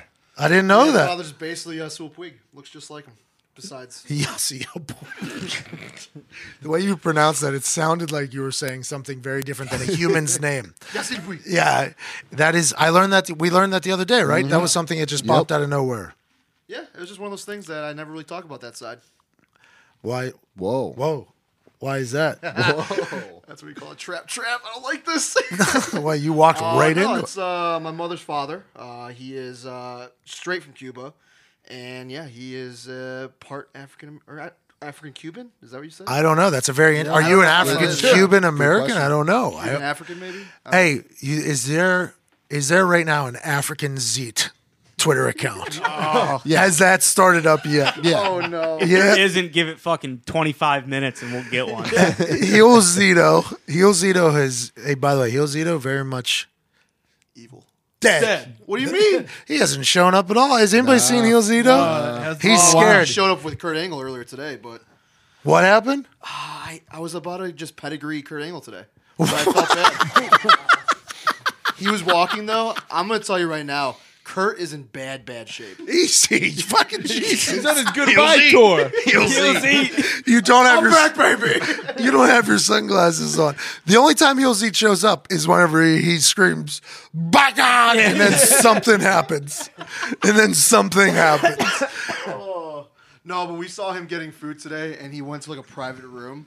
And I swear, uh, Ty was there too. He was gonna rip this door off because he couldn't get in. He put his key card up to the thing like 45 times and it just wouldn't I was on I was under the impression I was like maybe he's just like expecting someone to throw him through the glass. Like I thought he like Oh, you thought this was like a bit? Yeah, like he didn't know how to open it and he was just like waiting for someone to throw him through the glass. Like that was the only way he could get through. He You thought this not- was potentially being filmed. maybe. Yeah. He could not figure out how to open that fucking door. It was it I mean That's like when a DoorDash person shows up at the office exactly. Yeah. and they just come jamming on the was door. the same thing. So did you go? Why'd you want a pedigree, Kurt Angle? You won an Olympic gold medal with a broken freaking neck. For It was- America. it was Pittsburgh Heel legend. I can't control Heel Z when he gets in his mood. yeah, but Heel Z's dead. if if Heel Z would have took out Kurt Angle, he'd be alive. I like Road Trip Zeet a lot too. with Road the Trip Zeet. pipe. Yeah. Zeet. Oh. The pipe Zeet is of the best mm. accessory Zeet. Road Trip Z's a very good one in my head. He comes out every In my head, in my head too, it's really good. Where'd you get that pipe? I actually don't know. It just came with the road. It's like a handcrafted pipe. It's like a real life, very nice pipe Yep. Yeah. that popped out of nowhere. If I am not mistaken, that thing just showed up out of nowhere when we landed in Harrisburg. That thing Yeah. was already there. Yeah, when I woke up and we were driving to, I mean, this has been on the RV forever, but when I woke up and Zito came down the stairs and it was it was in his mouth, I have no idea where he got it. Yeah, that's that's how he introduced it to people. By the way, is just walking into a conversation with it already hanging out of his mouth, as if we weren't even going to see it. Like it was a very normal thing to show up looking like motherfucking Popeye. Nobody has had a goddamn. But I, I, I, I. Die, die. What happened? Somebody recognized. Are you? I think you are. With pipe in mouth. That's what Zito- Yeah, some guy asked Zito that, and that was his response. Hey, somebody elevator. recognized it. Hey, Hey, Z! you guys. Thank you. I mean, there's a good chance if you see the Zito in public, the first thing you're going to hear from said specimen is die, I die. apologize to Justin for just yelling "da" in his face. I was very confused. Justin was a pretty vital character in our whole trip. Connor lost. Connor left the keys in the lobby of the hotel, and this Justin guy picked it up and just so happened to know exactly who Zito was. Die. I like I said, I'm bad with lobbies. I'm bad with lobbies. I wasn't doing well on that one either. Checks out. Checks out. Um, Oh, can we talk about how the RV might be uh, halfway to China by now? bro.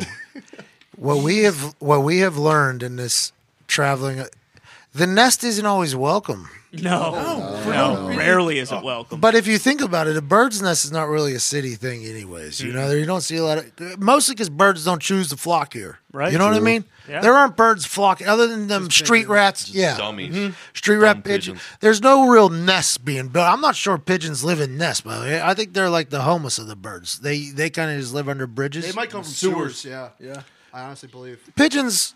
I mean, they're probably a very nice bird, but uh, they're the gritty bird. We all understand mm-hmm. that. Absolutely. The nest that the roadhawks travel in is definitely a gritty nest, yes. but it takes up some space now. We need some real estate. Yeah. And we've learned in Baltimore, DC, and now Brooklyn, the nest is not always welcome in a lot of places. We got shooed out of a hotel. What was that? DC? Oh, right Yeah. away. Yeah. Shooed out of a hotel. Couldn't barely could check in with the the RV in front of it.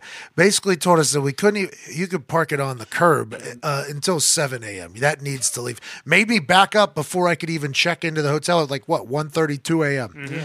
So now we get to Brooklyn, and we knew it was going to be an issue because you know what? We know the road codes. Oh yeah. Mm-hmm. We know the Roadhawks. Roadhawks know the road codes. Mm-hmm.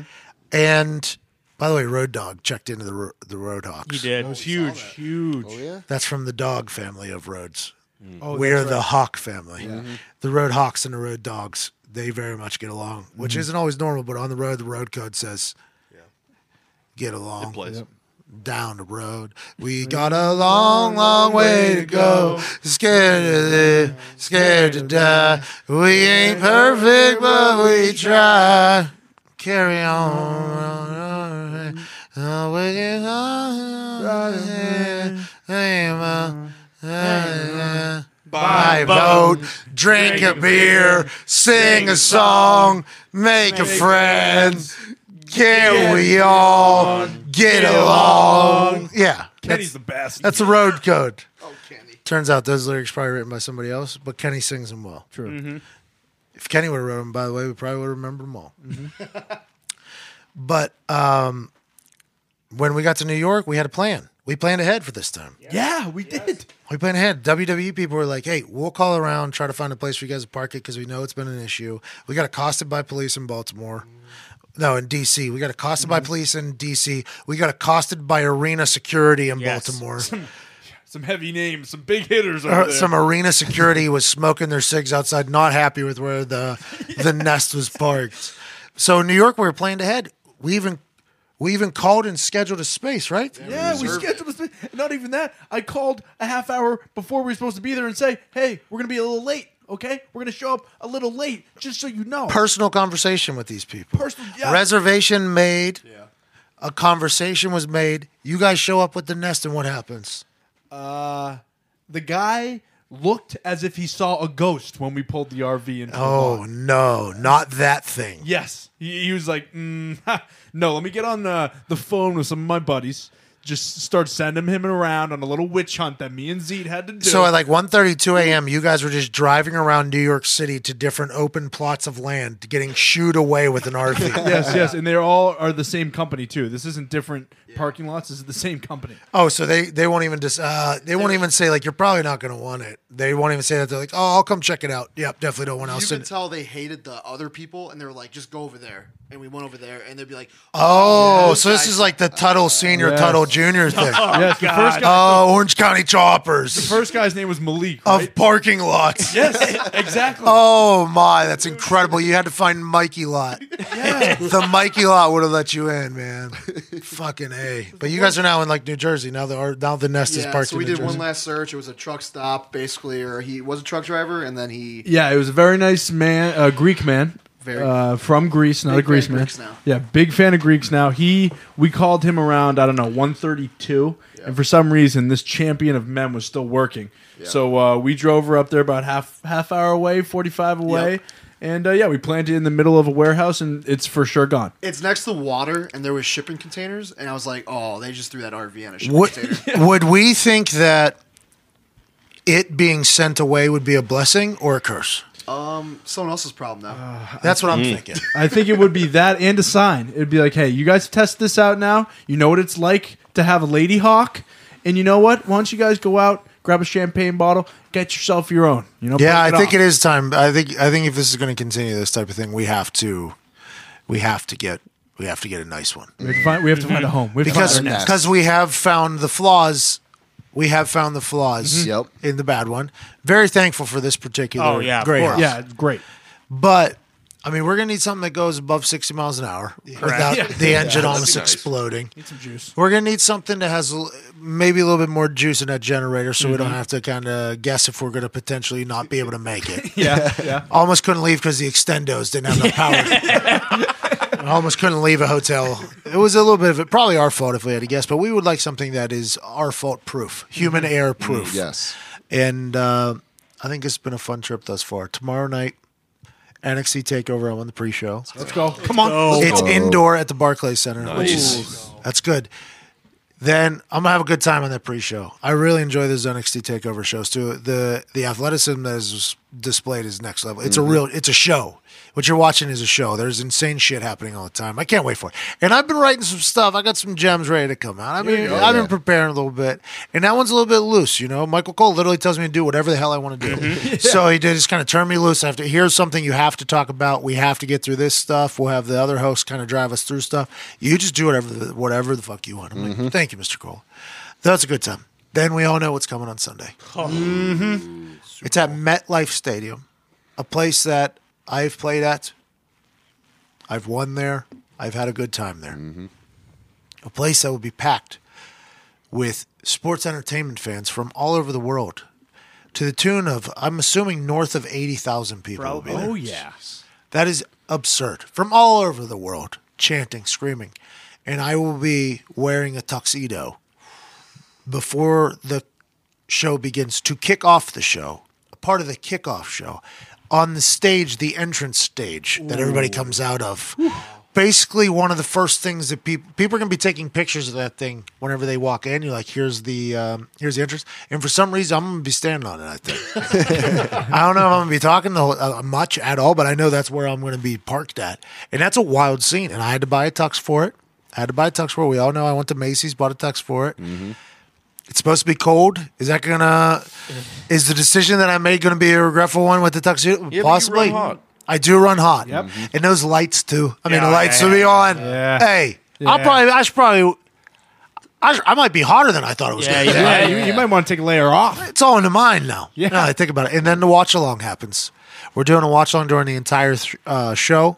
Sponsored by Natural Light, by the way. Let's go. Hey, shout out Natural Light getting in the game. Natter days. Hey, hey, my college was a natty day, a mm-hmm. natter day. Mm-hmm. Watch along's about to be a natter day. Nat, natter watch. Hmm. It's going to be a natter watch. Yeah, not a watch. It's going to be a natter watch. Because it's going to be probably like maybe four or five hours long. Mm-hmm. It's going to be a good time, though. Yes. And you guys, I think, are going to be in the room this time, That would be Cool. awesome. which is good. Probably shoot into a corner as if it was the lobby of Gary Hey, V's. Hey, that's that's okay. fine. Yeah. Yeah, but we'll still be able to have a good time. That's fine. My lady Samantha's here. She's going to her first WrestleMania. She'll be in the crowd. She's real excited for that to go with one of her friends. Sam, you back there? Are you excited for WrestleMania?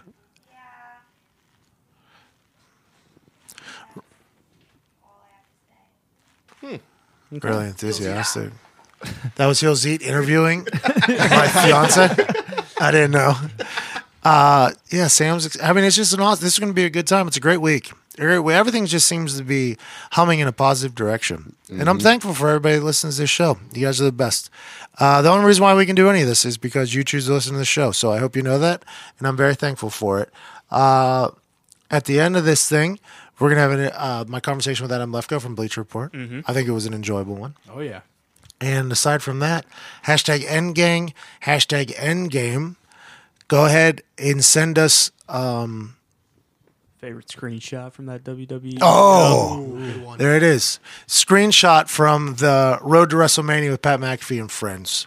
Uh, it's on WWE's YouTube. It's on WWE's Twitter. Uh, I don't know where else. It's on their website. Nick, Can I offer an alternative? sure. Uh, pictures of what they think your hotel room looks like. You can add that one in there as well, Either if you would like. Either or. We're co- we got a view. We are literally directly under a bridge that everybody and their mom has said is for sale. This is where they film You know what I mean? Like, yo, I got a bridge in Brooklyn. I can sell you. That's what they always say. We are right underneath it, basically. Not this one, not the nice hotel room. the first hotel room. Oh, my hotel room, Yes. the one that Foxy stole from me. Yes. Yes, yes. Mm, yes.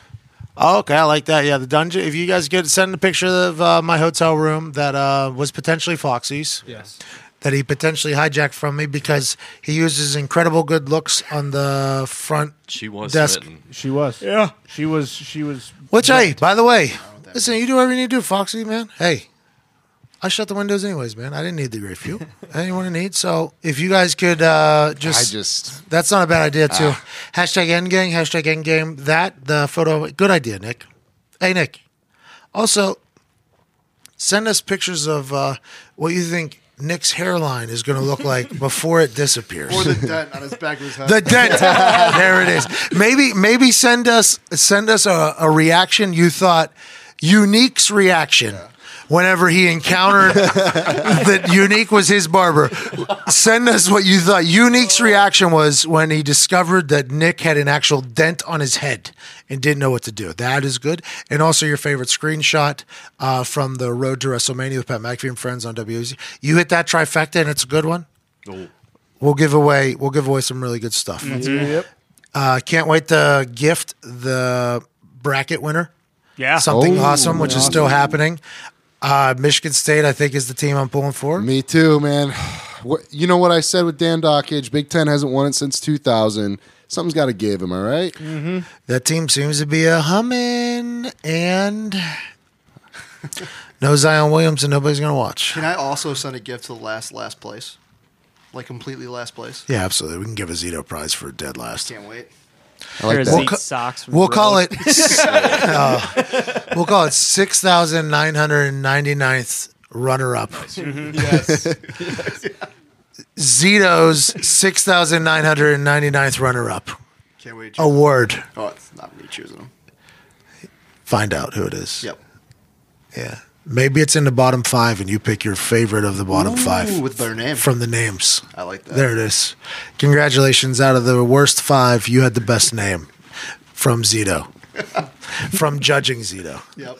Judgment. Judge Zito. Z. Judge oh. Z. Oh, Judge Z. With the white hat, the head. Yeah, Judge Z. There's another Twitter account. Oh, I gotta buy a gavel now. I'm sure you already have one. Check your suitcase when you're your uh, briefcase when you get back. Zito, yeah, it probably isn't his high school briefcase. He has.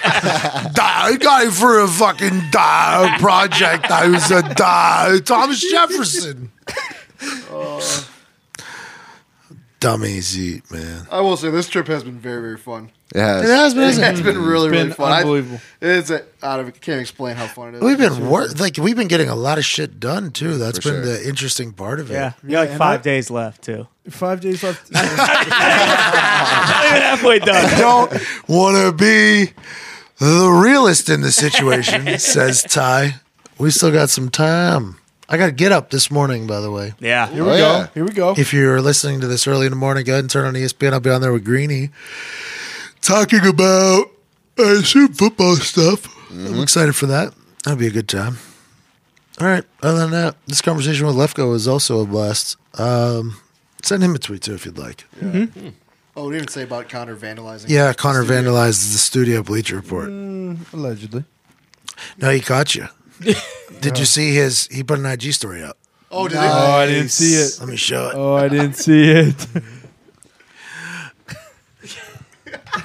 no, no, he caught you. Yeah. That's so awesome. The show with Pat McAfee. Ooh, the fro is nice. And I had the boys in the studio. And look what they left me. Clever. leaving it up. Leaving it up. That's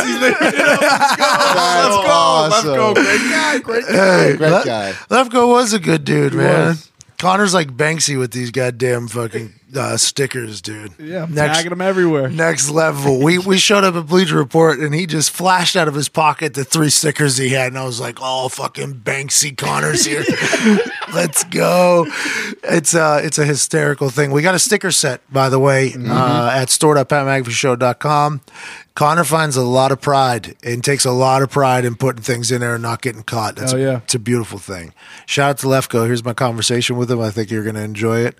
Aside from that, cheers, man. Heartland Radio 2.0 is manana. You're going to enjoy it. NXT Takeover. pre-show, WrestleMania pre-show, then watch along. It's a lot of me on a microphone, but I promise I'm gonna deliver. I think I will. And if not, hey, a lot of options for other shit to watch. it's Adam Lefkoe. This conversation with Lefkoe is a left. No, can't put electric in there with Lefkoe. I was gonna say electric and add the Lefkoe name in there, but you caught my brain catching myself slipping right there. Wow. Don't catch me slipping up. This is America. This is America. And what's coming to America very soon is legalization of sports gambling everywhere. Hmm. Sports gambling has been something that millions and millions of people have been doing for a long, long time. And now there is more information that you can access than ever in the history of sports gambling. Sports gambling is something that you do on the side that's fun, that can make you some extra cash. And the way you can win by doing this, instead of losing and being a dummy and feeling bad about yourself, the way you can win at gambling is by getting more information, more intel, feeling good about your bets, confident with your bets. And there's one place that accrues all the information you could possibly need to make a decision on who you're going to bet with. Are these points going to go over? Are they going to go under? Is this player going to get hot? Is this team potentially going to get cold? How about on the road in Canada? You want to know where all the big money's going? Hey, these people that have been gambling for years and years and years successfully, the sharp money, you want to know where that money's going? There's one place for it, and that's the Action Network. The Action Network tracks all the information you need to become a better investor in yourself in sports gambling. Nick, you love reading about it over there with the hockey bets. Do it all the time. I need to know where that sharp money's going. How are how, how is the NHL? Is it doing good? The NHL is beautiful right now. Playoffs are about to start. We're about three, four days away. Let's go, baby. And that's hockey talk.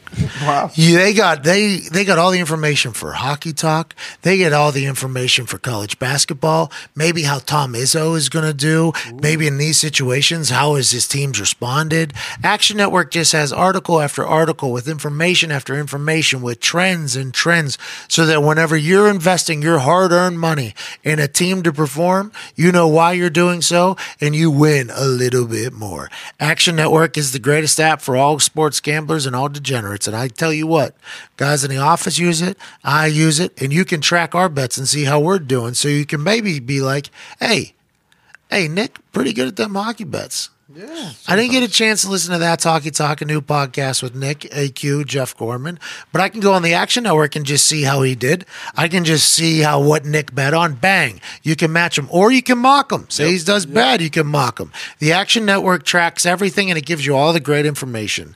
Right now, if you download the Get Action app with forward slash Pat, you get all the information you could possibly need. See our records for today, last seven days, 30 days, all time, and by any sport.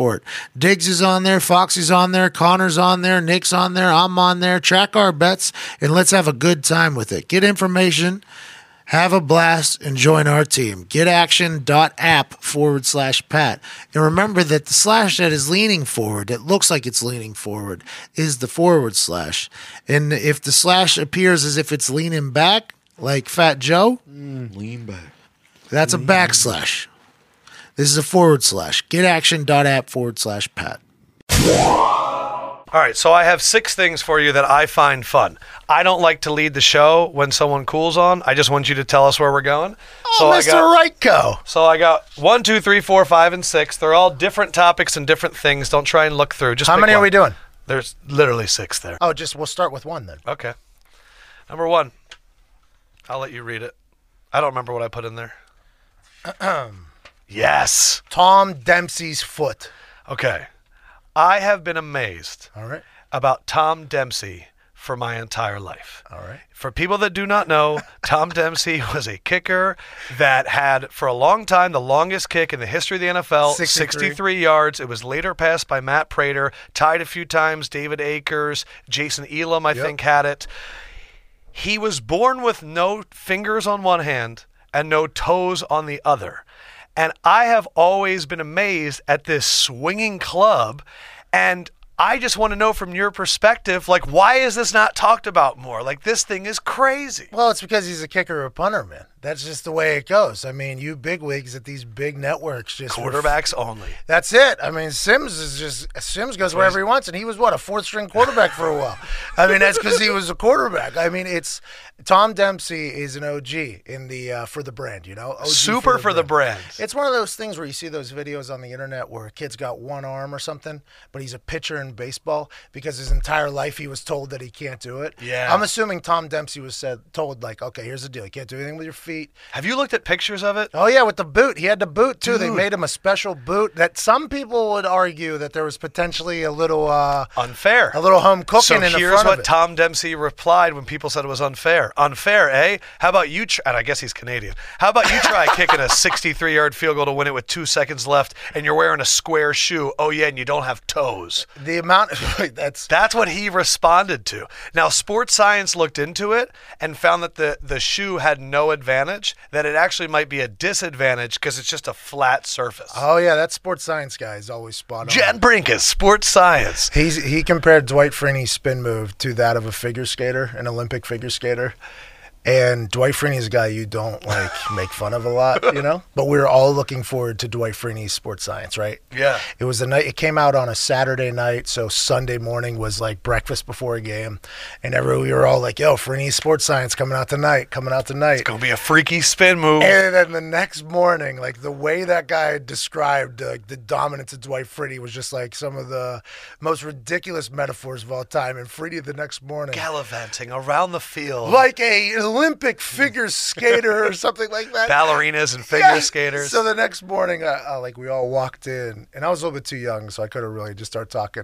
But all Freeney was like was like, "Don't even want to talk about it. Don't even want to talk about it. Like, let's just guys, let's just move on from the sports science thing." Uh, so I'm not the biggest fan of that guy, but yeah, I don't. To kick a ball 63 yards, you have to have some real explosion. Like that's real work. That not everybody can do that. and I didn't know this. In 77, they started the Tom Dempsey rule that if you have something wrong with your foot, it still has to be shaped like a, sh- a foot. So you can, we can't even do the boot anymore. what if they would have put a plow? Right. Like a plow right there on the front, like it's in the front He- of a truck. Instead of Vinatieri picking up the snow, he's just plowing out the fucking snow. I'm a, I'm a, I'm a Dempsey fan. I was gonna. I'm just curious from like the kicking. You know the physics. Not having toes seems crazy to me. I'm not sure how much the toes help. I, you, they tell you to point your toes, so I guess that is a, a massive part of it. But the the opposable thumb, right, is pretty massive for the human. So I'd Right. assume that the big toe also does some work in the kicking world. Nice. Shout out Tom Dempsey though, overcoming some adversity to become a G. All the time. Which number are we going with next? Four, Vinatieri, all-time leading scorer. You love that man so much. I mean, I held his balls a long time. He's a good dude. He's Italian, so that's kind of against him. Did you guys ever have a fight? We got into it one time. He compared me to Vanderjagt to a, a special teams coach, and uh, it was like in warm-ups. He was like, uh, he's got a little Vanderjagt in him, didn't he? Right in front of me. I looked at him. I was like, don't you ever, don't you, hey, don't you ever do that again. What is wrong with Vanderjagt? He's Because he's by the his- idiot kicker from Peyton Manning. I don't know. He was at West Virginia though. oh, he before went- I didn't know that. He was at West Virginia before me. He was at the Colts before me. And I know that it ended bad with the Colts, but even at West Virginia, I've never heard like a, a positive story about. It. Like, there's never, there's not I a mean, lot for of. Peyton to go on national TV and go, he's an idiot that kicker that got up. liquored up. Yeah. Like Peyton never puts that shit out there like no, that. and it was tough because I got a, a an into- public intoxication. So obviously, because I went to West Virginia and I was a person who kicked balls. Are you secretly Vanderjagt? No, I- Are I- you the titty boy turned into two Hey, chains? Did you just give your? Are you Vanderjagt with a new name? Vanderjagt did a lot of good things with footballs, but from what I've heard, his teammates never liked him, and that was a huge part for me. It was a huge thing for Yeah, me. I would imagine people like you. Teammates, Or coaches, pretend to. Well, yeah, I don't. All right. I don't care. I don't care how they like me. I don't know. or I keep wanting to open this. You open it. Okay. Plan Jim Irsay's 60th birthday party. Let's make it to there, Jim. June 13th is his 60th birthday. You know this man well. Yeah. If if he said, and you could do it in his voice, Pat, I want you to play on my birthday. Yeah. What are we doing? Brother, this is what we need. We need some good music. Maybe you call Mellencamp up from Bloomington, have him do a set. I'll bring my guitar. I'm like, all right, Jim, I like that. We'll bring, we'll get Mellencamp up there. He's just, you know, Born and raised in a small town or whatever he was. I Yeah. like Mellencamp. Uh, what else would you like, Jim? Well, we gotta do something big. 60's a long time. Six decades, bro? That's crazy. Rock and roll, bro. Maybe we get McCartney to play with guitar right-handed. Whoa, right? Who would have thought I'd made it to 60? Who would have thought Paul would play right-handed? Have you ever heard the conspiracy theory that Paul McCartney isn't Paul McCartney? It's another guy because Paul McCartney died like 30 years ago? I haven't heard that, Jim. Well, you should think about it. That'll be a good party. Then let's bring the horseshoe out there and the little, the motorcycle trike thing that comes out before the game. I love that guy. You got it, Jim. Anything else? Maybe a couple golfers. I love golf. Let's golf, maybe. Let's do it, Jim. Let's have a happy birthday. You want to sing it? You want us to sing happy birthday or blow your candles out for you? Blow the candles out. I don't want a fire. Maybe we just jump in the cake or jump out of the cake. Maybe we have Peyton Manning jump out of the cake. That's what we'll do. Yeah, we build him a statue. It's the least he could fucking do, brothers. Jump out of a cake. Anything else? No, that would be good. Just a run on. Oh, ah. that was good. you spent a lot of time with this man. Not really. Not really. Not really. I don't think a lot of people have spent a lot of time with Jim Irsay. Really? To be Have honest, you party with Jim Irsay? no, I, like, I'm past Jim Irsay's party time. you I know? wasn't sure though if he still parties but doesn't get down. So he doesn't. I know he, he, he doesn't drink. Like a lot of people. course. A lot of people. Anytime he does anything, anything at all, like the internet, obviously is a woke society filled with savages. So anytime Jim Irsay does anything, I owe a lot to Jim Irsay. Everything almost. I I, I, actually do owe everything, to Jim Irsay's bank. But um. He's he's got a heart of gold, man. But his brain, once it gets going, and he's got about to have sixty years worth of incredible stories. To J- he needs to like J- a Jim Irsay podcast where it's one story every podcast. He does like those press things every once in a while. There'll be like four media people like come into his office. It's one question. He's like, Andrew Luck, man, he went over to Europe, got that thing stretched out, and then Well, that's what when he called Quenton Nelson. He's like, "Hey, Quenton, what's up, man?" And then like the next three minutes are, "Quenton, I saw Anthony Munoz, and I gotta tell you about Munoz." And like Quenton, and I asked Quenton, he's like, "I'm only on the phone. I'm just listening." But it's like, Did Quenton talk to you? That's uh, crazy. yeah, Quenton's my guy. I quit him. He was threatening to fight me, basically. He looked like he was like. He Well, was the thing you me. can't do with Quenton Nelson is give him all the credit. He's a fucking offensive lineman. They do not want the credit because they don't want to walk in there and look at Castonzo and go, "Hey, man." Yeah, but Castonzo, I'm friends with Castonzo. Well, I guess we get along. Castonzo Yeah. and I get. He went to Boston College. Yeah. He's like a brainiac. So as much as Anthony Castonzo and I can be friends, I feel like we get along pretty well. Right. Quenton Nelson has helped Anthony Castonzo out a lot too. So I don't right. think there's any. But I like- think Quenton doesn't want anyone to go to him and go, "You're the reason the offensive line's better." Well- Because he's, he's an offensive lineman. He's like, "We're a team." I respect. That's that. why I love Quenton. I respect it. yeah, lot. he's the ultimate like wingman. he's an incredible football player too. incredible football player. Party with one kicker: Yes, and there's three names on there. Seabass, Matt Prater, Jeff Reed. Okay. Seabass, I feel like is the the mystery guy in all the NFL. I feel like everybody wants to know Seabass stories. Matt Prater, I've heard, gets lit. He does it. Lit. I've heard the same stories probably.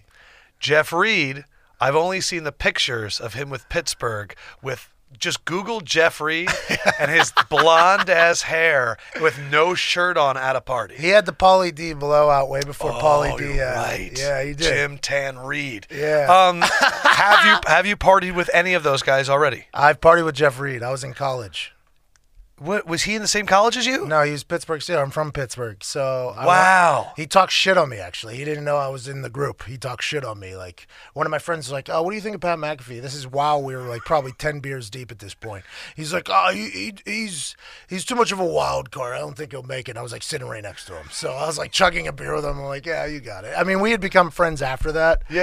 yeah. But my initial time partying with Oh, Jeff Reed, fuck he literally talked shit on me. Yeah. Yeah. He also beat up a uh, paper towel dispenser near my hometown. Uh, whenever he was in the league, he got a public intoxication for beating up a towel dispenser at a gas station. I mean, Wow. yeah, he he won hard. Jeff Reed won hard. He was Hard. He's always been nice to me too, except for that first time. Except for that one time when he didn't know I was there. So I I don't have any qualms with him. It wouldn't be Jeff Reed. Matt Prater has some legendary stories, and he gifted me with that moment on that Packers Lions game where he threw a touchdown, which I absolutely love. And then you got to go on an epic rant where the brain was just spitting Oh. shit. Oh. The words were falling out. Fox executives are like, I've never cared about this before in my life. This is incredible. Ah, Yeah. Foxy, you would think they would do that. I would have got a job opportunity maybe Yeah. after that, but I didn't.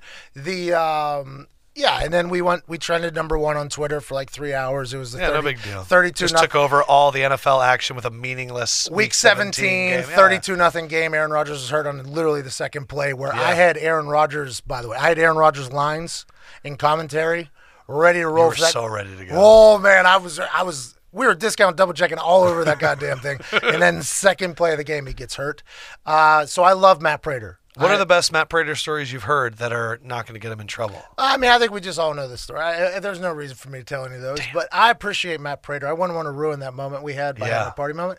I'm going with Sebastian Janikowski strictly because the Polish canon. I've heard legendary tales. There, there's people out. In I haven't heard any good ones. You go out to TMZ, like the TMZ. There's been numerous actresses and actors who've been asked, like, who's the person that's been most wild in your entire life, and they've partied with like Motley Crue and all these people, and they're like, Sebastian Janikowski is a lunatic of. What? Yeah, well, that was back before uh, Twitter or anything. So him and Shane Lechler were roommates.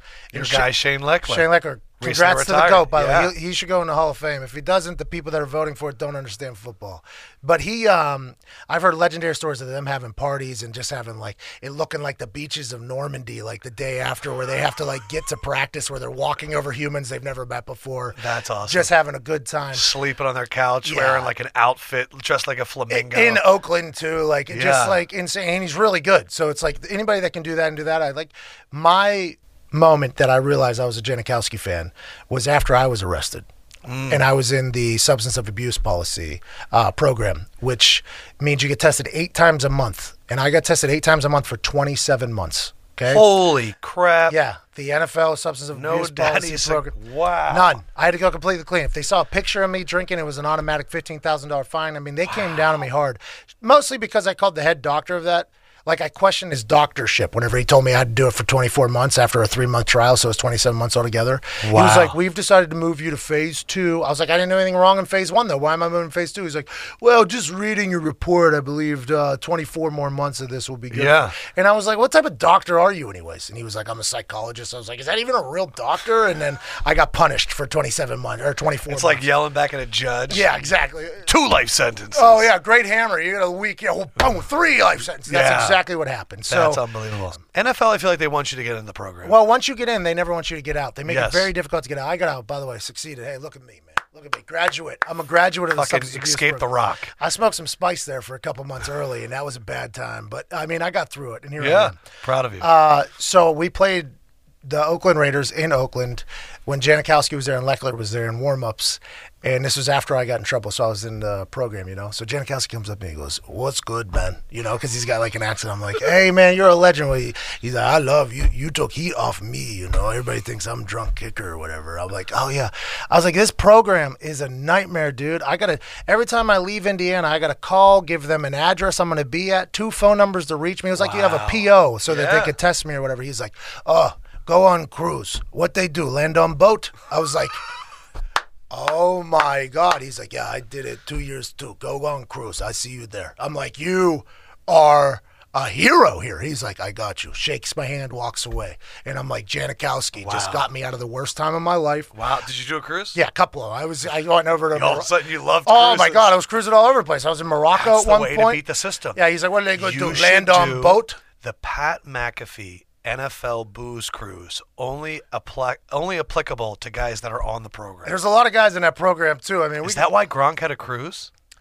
I, he only rented half the boat, so I think if we hindsight 50-50, like Cam Newton says, for that Gronk cruise, we'll probably get the entire boat, not just half the boat. Yeah. I heard that was an electric time, though. I don't think Gronk's ever failed any tests. I only got in because I got arrested for a drug or alcohol-related charge.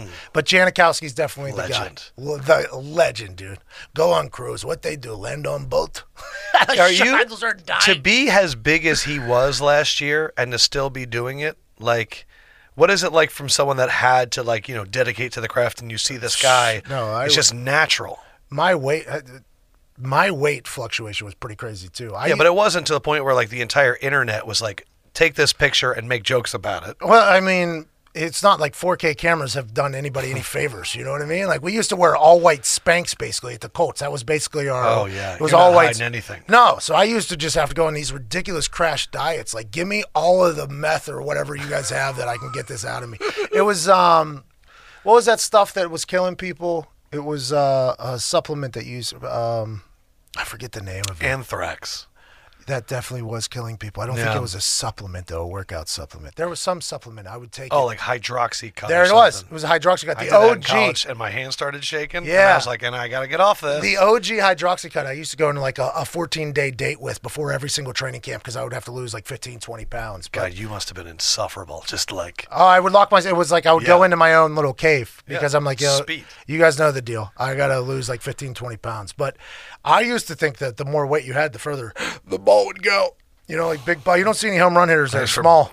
eating that burp for me. Yeah, I it was that. a hiccup situation that I just had.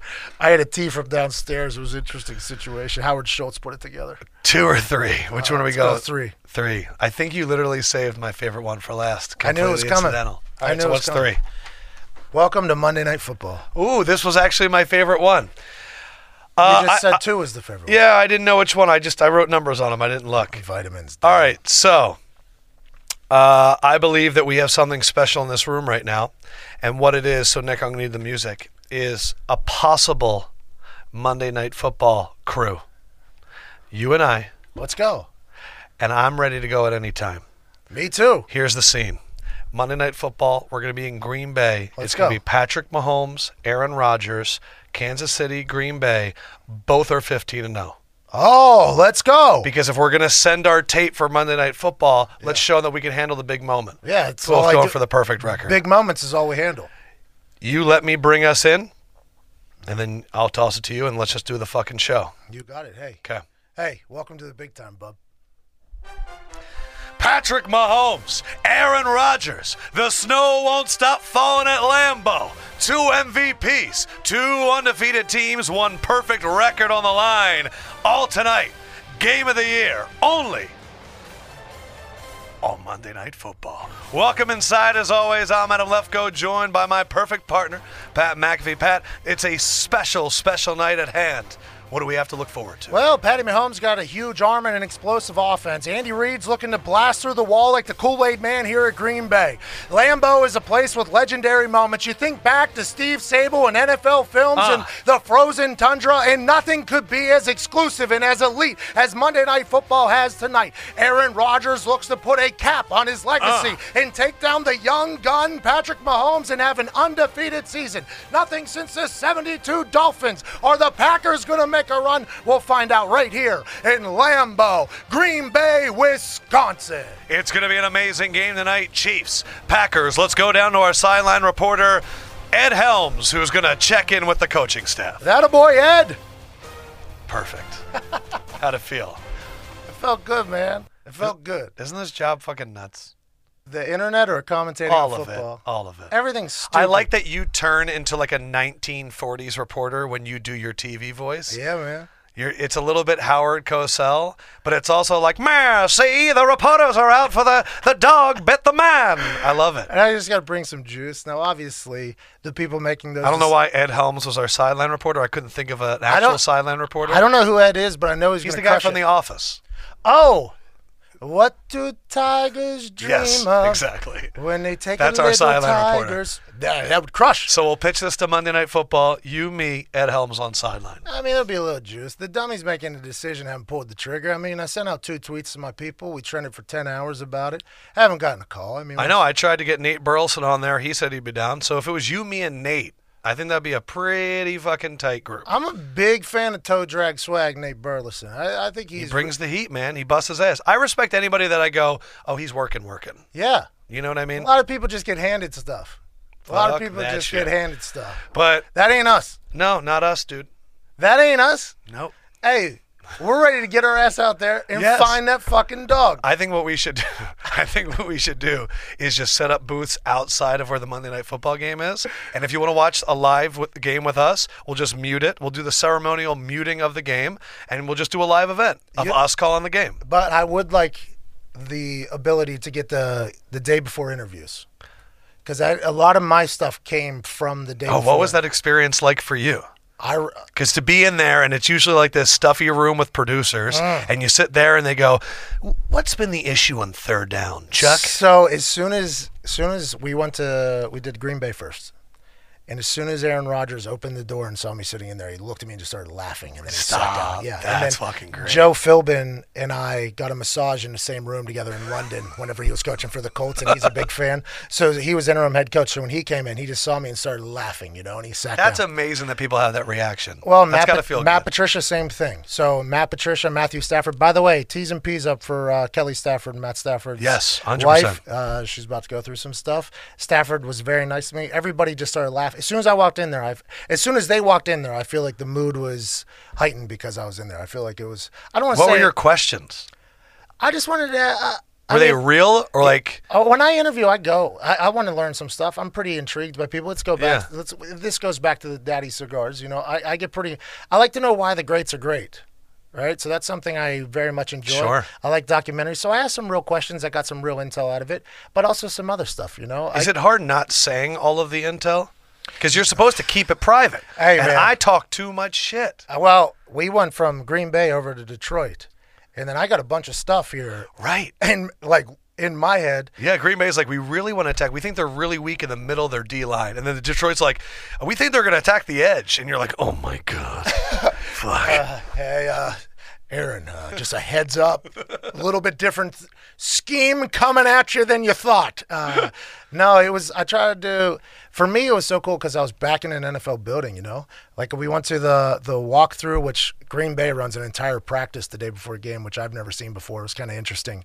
Get to t- see the field again. And I had a lot of friends that were on the Packers, so it was nice to be back in there. Yeah. But I respected the profession. I had no idea though that those meetings really happened to the extent that they happened because I was never interviewed. So it wasn't like I didn't know how those were. They didn't need punter intel. yeah, well, they should have. Maybe they learned a little bit more about the game, but like the, um, I didn't know how those meetings were supposed to go. So it was just like, all right, I'm gonna run with this here. Let's see. Could you tell it was weird between Aaron and McCarthy? Did that come up? McCarthy wasn't there. Remember Phil? Yeah, but I just wasn't sure if there was it did come up. residue. Oh, it did come up. Because, like, I know Ty Dunne has an article that's coming out today that really dives into, and so check it out on Bleacher Report, like how bad it got. And I don't think either party's like clean. Well, Like- McCarthy. So McCarthy is on a PR run right now, right? He was doing Yes. interviews this morning. He was saying a lot of things. But I think anytime you got two people together for 10 years, I mean, that's a relationship. That's still a human relationship. Oh, yeah. And you're talking about egos and a lot of success and a lot of money and a lot of attention. There's obviously a chance it's going to go bad, but just like Belichick and Brady, like you just have to be in bewilderment of how much success they were able to bring to Green Bay. I think that's what I would like to remember. But Why the fuck did you say bewilderment like that? Because it's a SAT word, bro. Oh, gosh. It's That's an a- Andrew Luck word. Hey, man. That wasn't Andrew Luck, word, wasn't it? It was. Look at me. Maybe I should go to Stanford.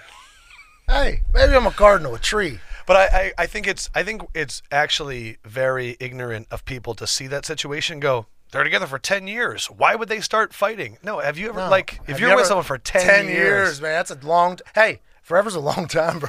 both of our brains like good call back. Let's do it. All right, last one, number two. He still doesn't have aim. Missed the trash can. I'll tell you what. That's why you're a punter, not a kicker. Hey, I've been kicking footballs again, by the way. I saw. Feel good. Good to I get do. the Pistons firing I again. feel really good. Uh, before you open that, uh, do you believe that if you kicked a man square in the junk, that you could kill him?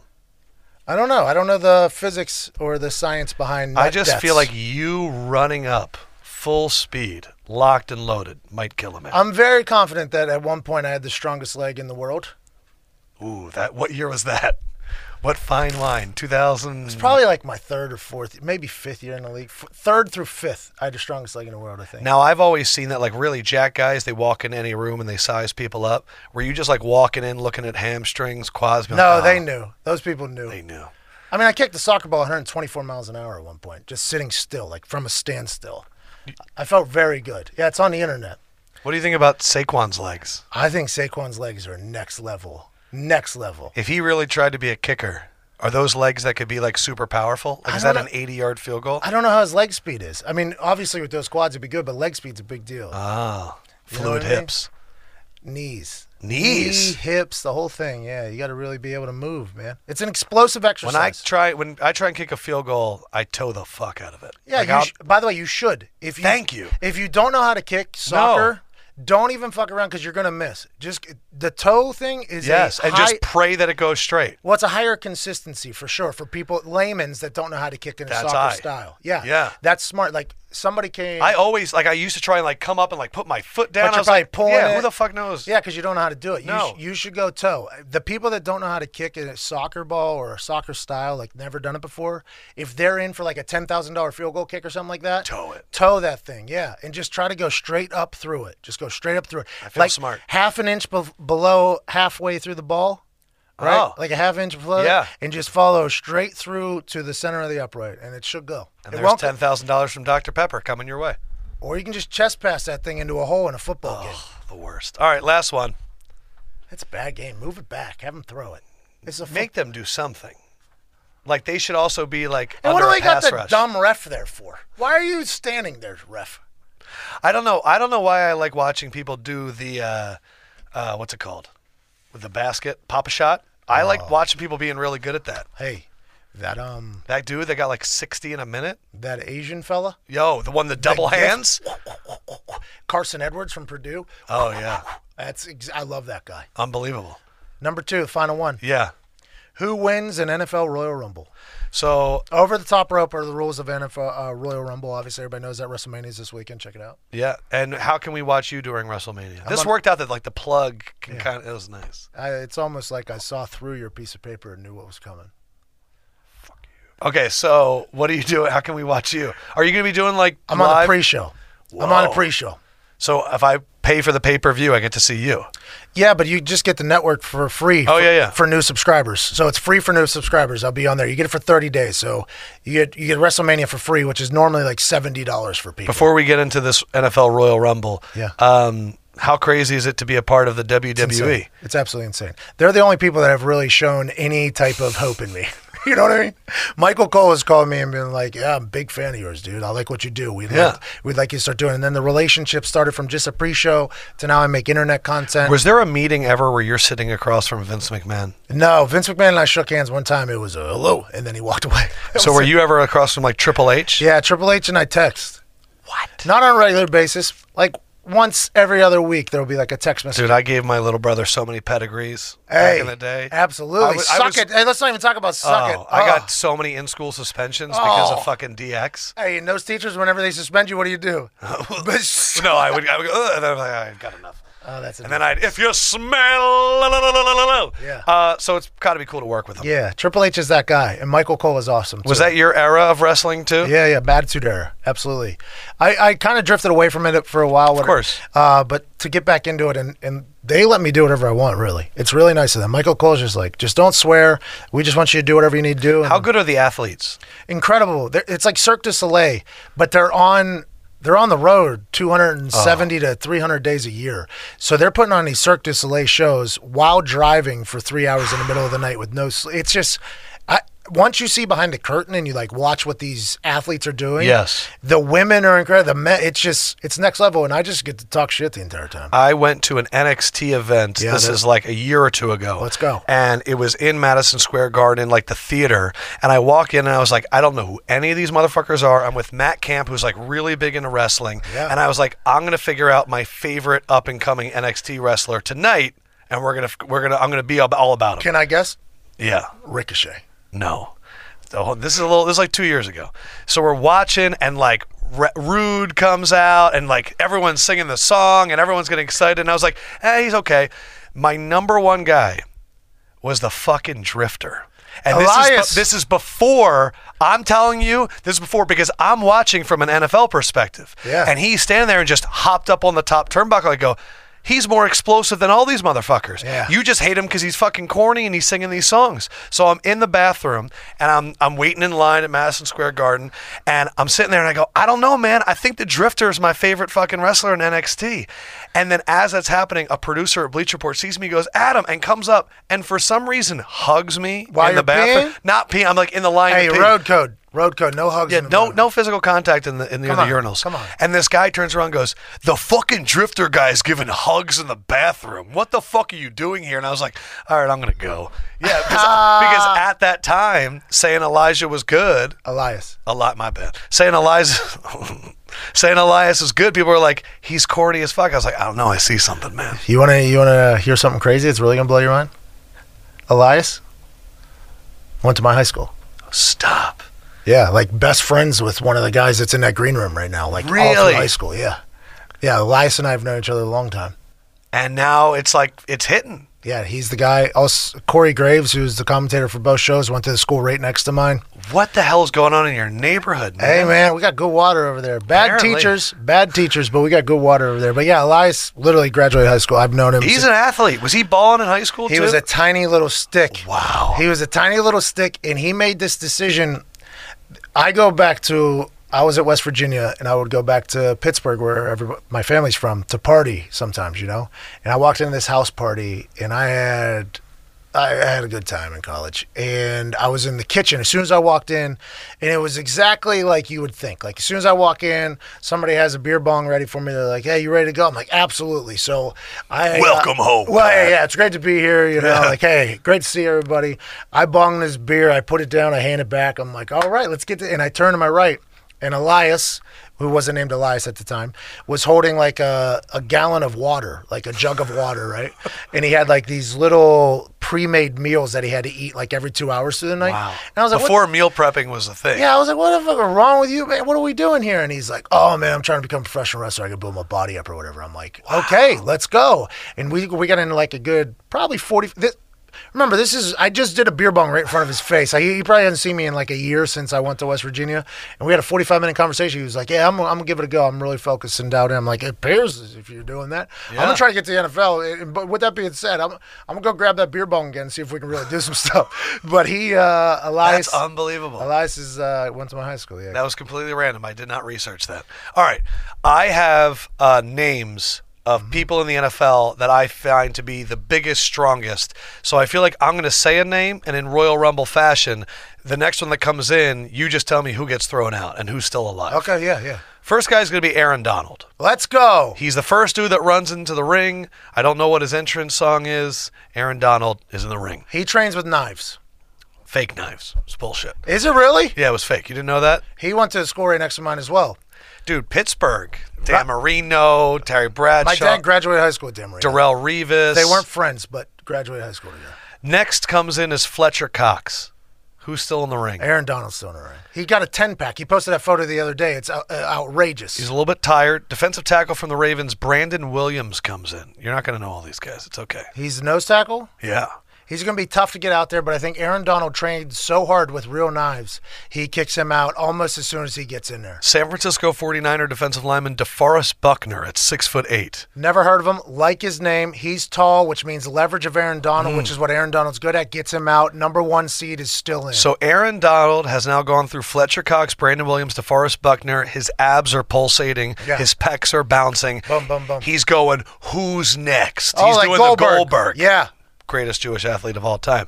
Khalil Mack runs into the ring. Khalil Mack is now facing off with a tired Aaron Donald. Yeah. That's why I put Aaron Donald at one because Where's Jon Gruden at? Jon Gruden is sitting in the booth with Mark Davis getting a fresh bowl cut. Okay, so they Fresh they're both getting cut. haircuts. Yep. ninety million guaranteed is a lot of money, man. That's what uh, that's what Jon Gruden said shortly after signing a hundred million dollar guarantee. I think this is where Khalil Mack could potentially. It's a great battle. Does someone else enter the ring while they're fighting? I think it lasts long enough that another person comes in. Washington defensive lineman, great wrestling name, Daron Payne. Love that name. Daron Payne. He's a Deron. 6'5", 300, 320 guy. Khalil Mack, Aaron Donald. They're battling, battling, Yes. battling. They hear old Payne because he come in. They stop. Bring in the pain. That's Yeah. what they say before he runs in. Yeah.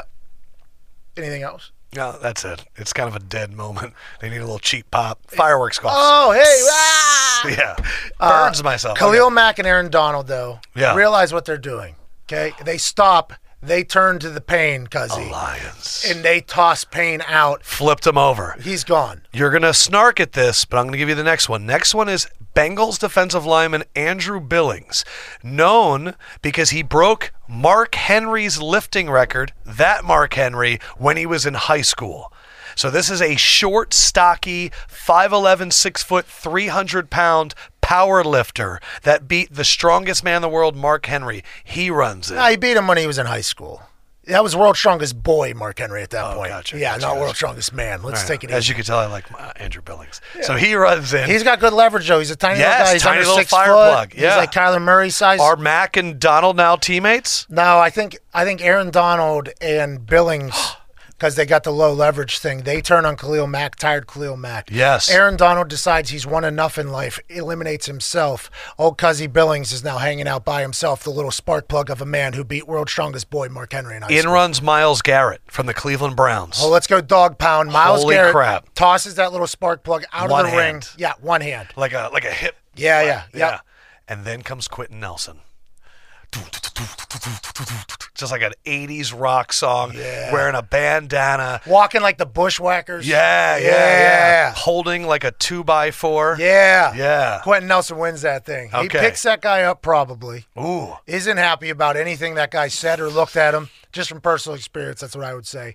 And he tosses old 300 pound spark plug Cuzzy over the top rope. Ladies and gentlemen, It's not over. There's four more people. Margus Hunt of the Indianapolis Colts, who you know is fucking enormous. He, he's, he's a massive man. he's like 6'9", 340, and it's Quenton Nelson's teammate. Yeah, he sees Quenton Nelson. He gets in. He jumps out. He also eliminates himself. So Wow. now there's two competitors who have eliminated themselves, but still got the paycheck, which you have to respect the business sense. Calais Campbell of the Jacksonville Jaguars and Chris Jones, defensive lineman of the Chiefs, running at the same time. Well, that's cheating, so we're going to have to question their moral code. I've partied with Calais a couple of times. Good guy. Hey, Pat, how are you? He got a very interesting voice. He may have been the prototype for an avatar. That guy is a freak athlete, very Yeah. tall. I think Quenton Nelson handles that situation. Double be- choke slam. Because he's pissed off about them attempting to cheat. Ah. So he takes on the double team like a real gentleman. Quenton Nelson ends up your winner, Mr. Then- Earl Grey but then, himself. Oh, The Undertaker. dung. Taylor Lewan comes in Oh, my. with Undertaker's music. Top hat, dressed like Boss Hog. Dun, dun, Steam's coming up. Yeah. Stings in the rafters, not going to come down, just going to watch. He knows Thinking it's about it. good. He just wants to Thinking see the about it, show. Thinking about it. Taylor Lewan comes in. Taylor Lewan and Quenton Nelson just had a viral video where they were imitating. Yeah. uh, Cardi B and Offset. Thank you. Yeah, I Almost got said you. takeoff.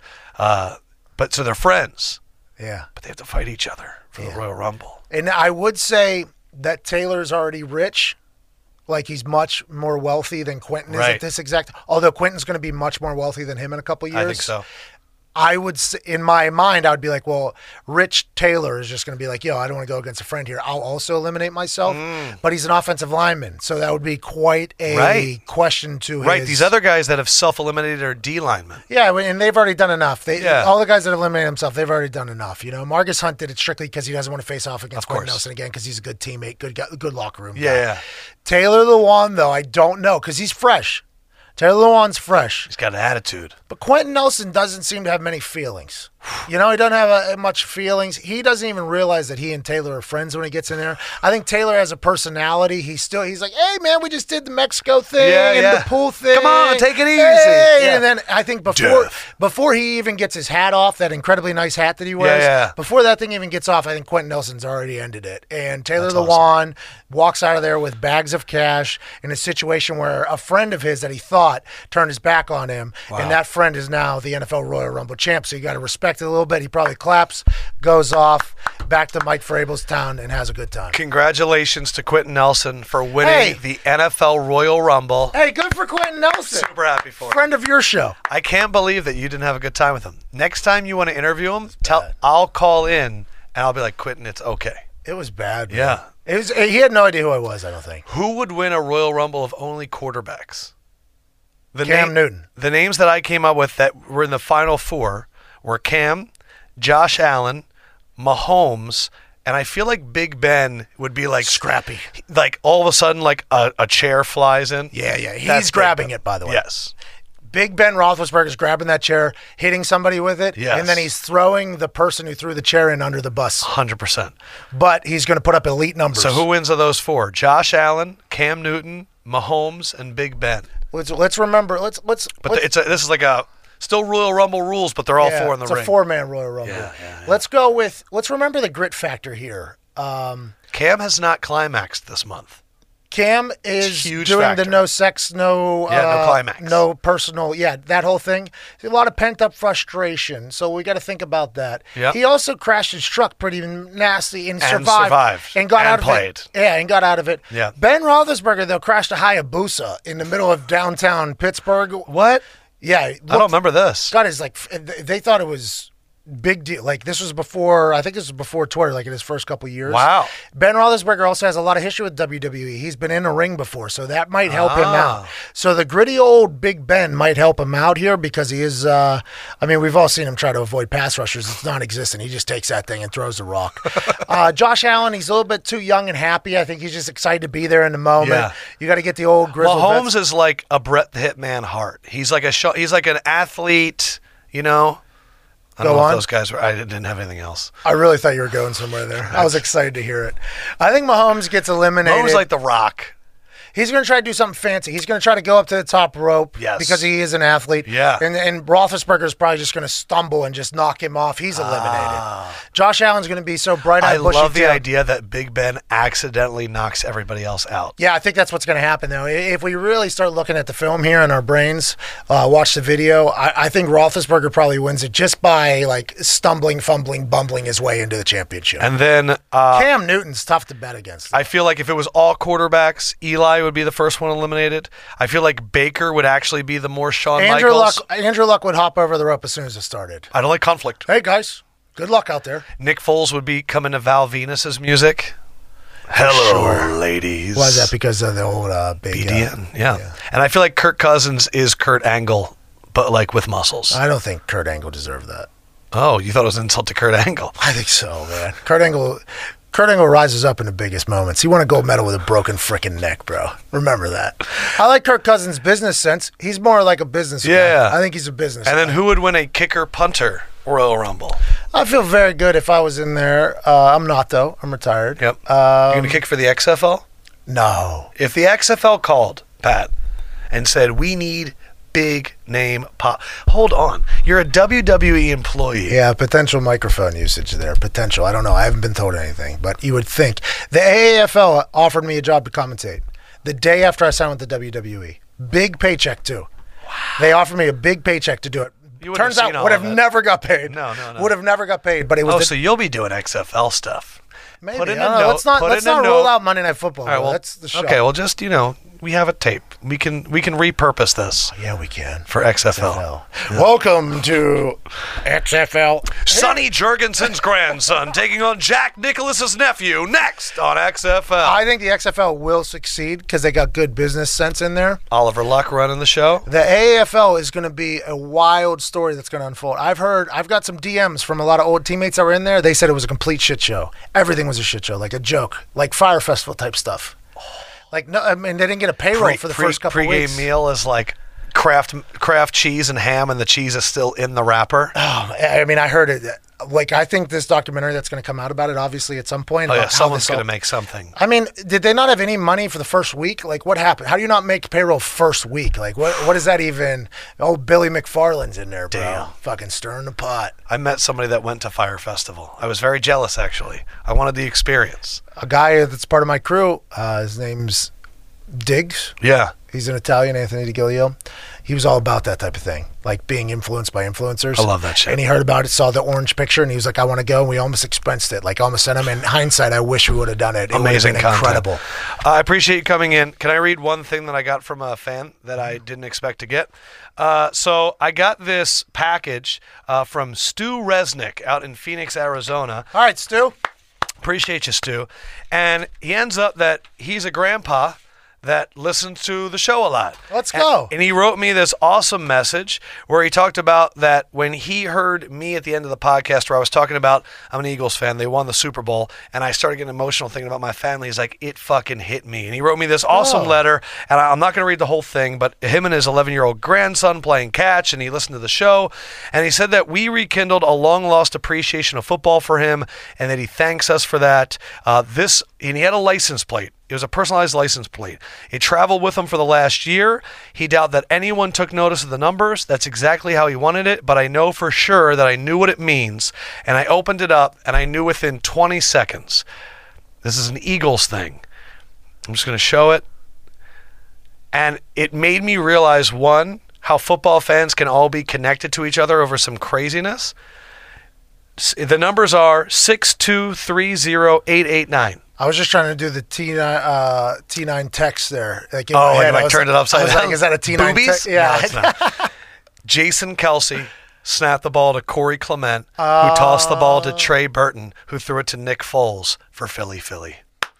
So to you, I uh, Stu, I'm going to put this in the studio. If you're still listening, it's officially in there from here on out. I appreciate you sending that to me and the awesome note uh, mentioning all the great old Eagles like Tommy McDonald.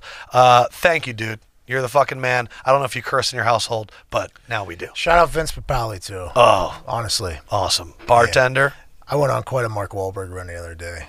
Just watching shit. Yeah, just like Vince Invincible, and then uh, there was another one he did where he shot some people, and It was great. There's another one where he did. I appreciate you coming on. Thanks for having me. You really Did you cool. have fun? I did. I had a great time. You have really cool fans though. Dude, they're the shit. They're the homies. Hey, you deserve it, man. Thank I'm you, happy man. for you, dude. So the homies, as I like to call them, the 33%. Pat gave his 33%. Check out everything. Twitter is at Pat McAfee. Doesn't matter. You know his shit's everywhere. No, Enjoy no, you, there, too much of me is too much of me. My mom's already given up. She unfollowed me a week ago. Appreciate you, dude. Thank you. You're the man. WrestleMania Sunday. Check it out. Will do.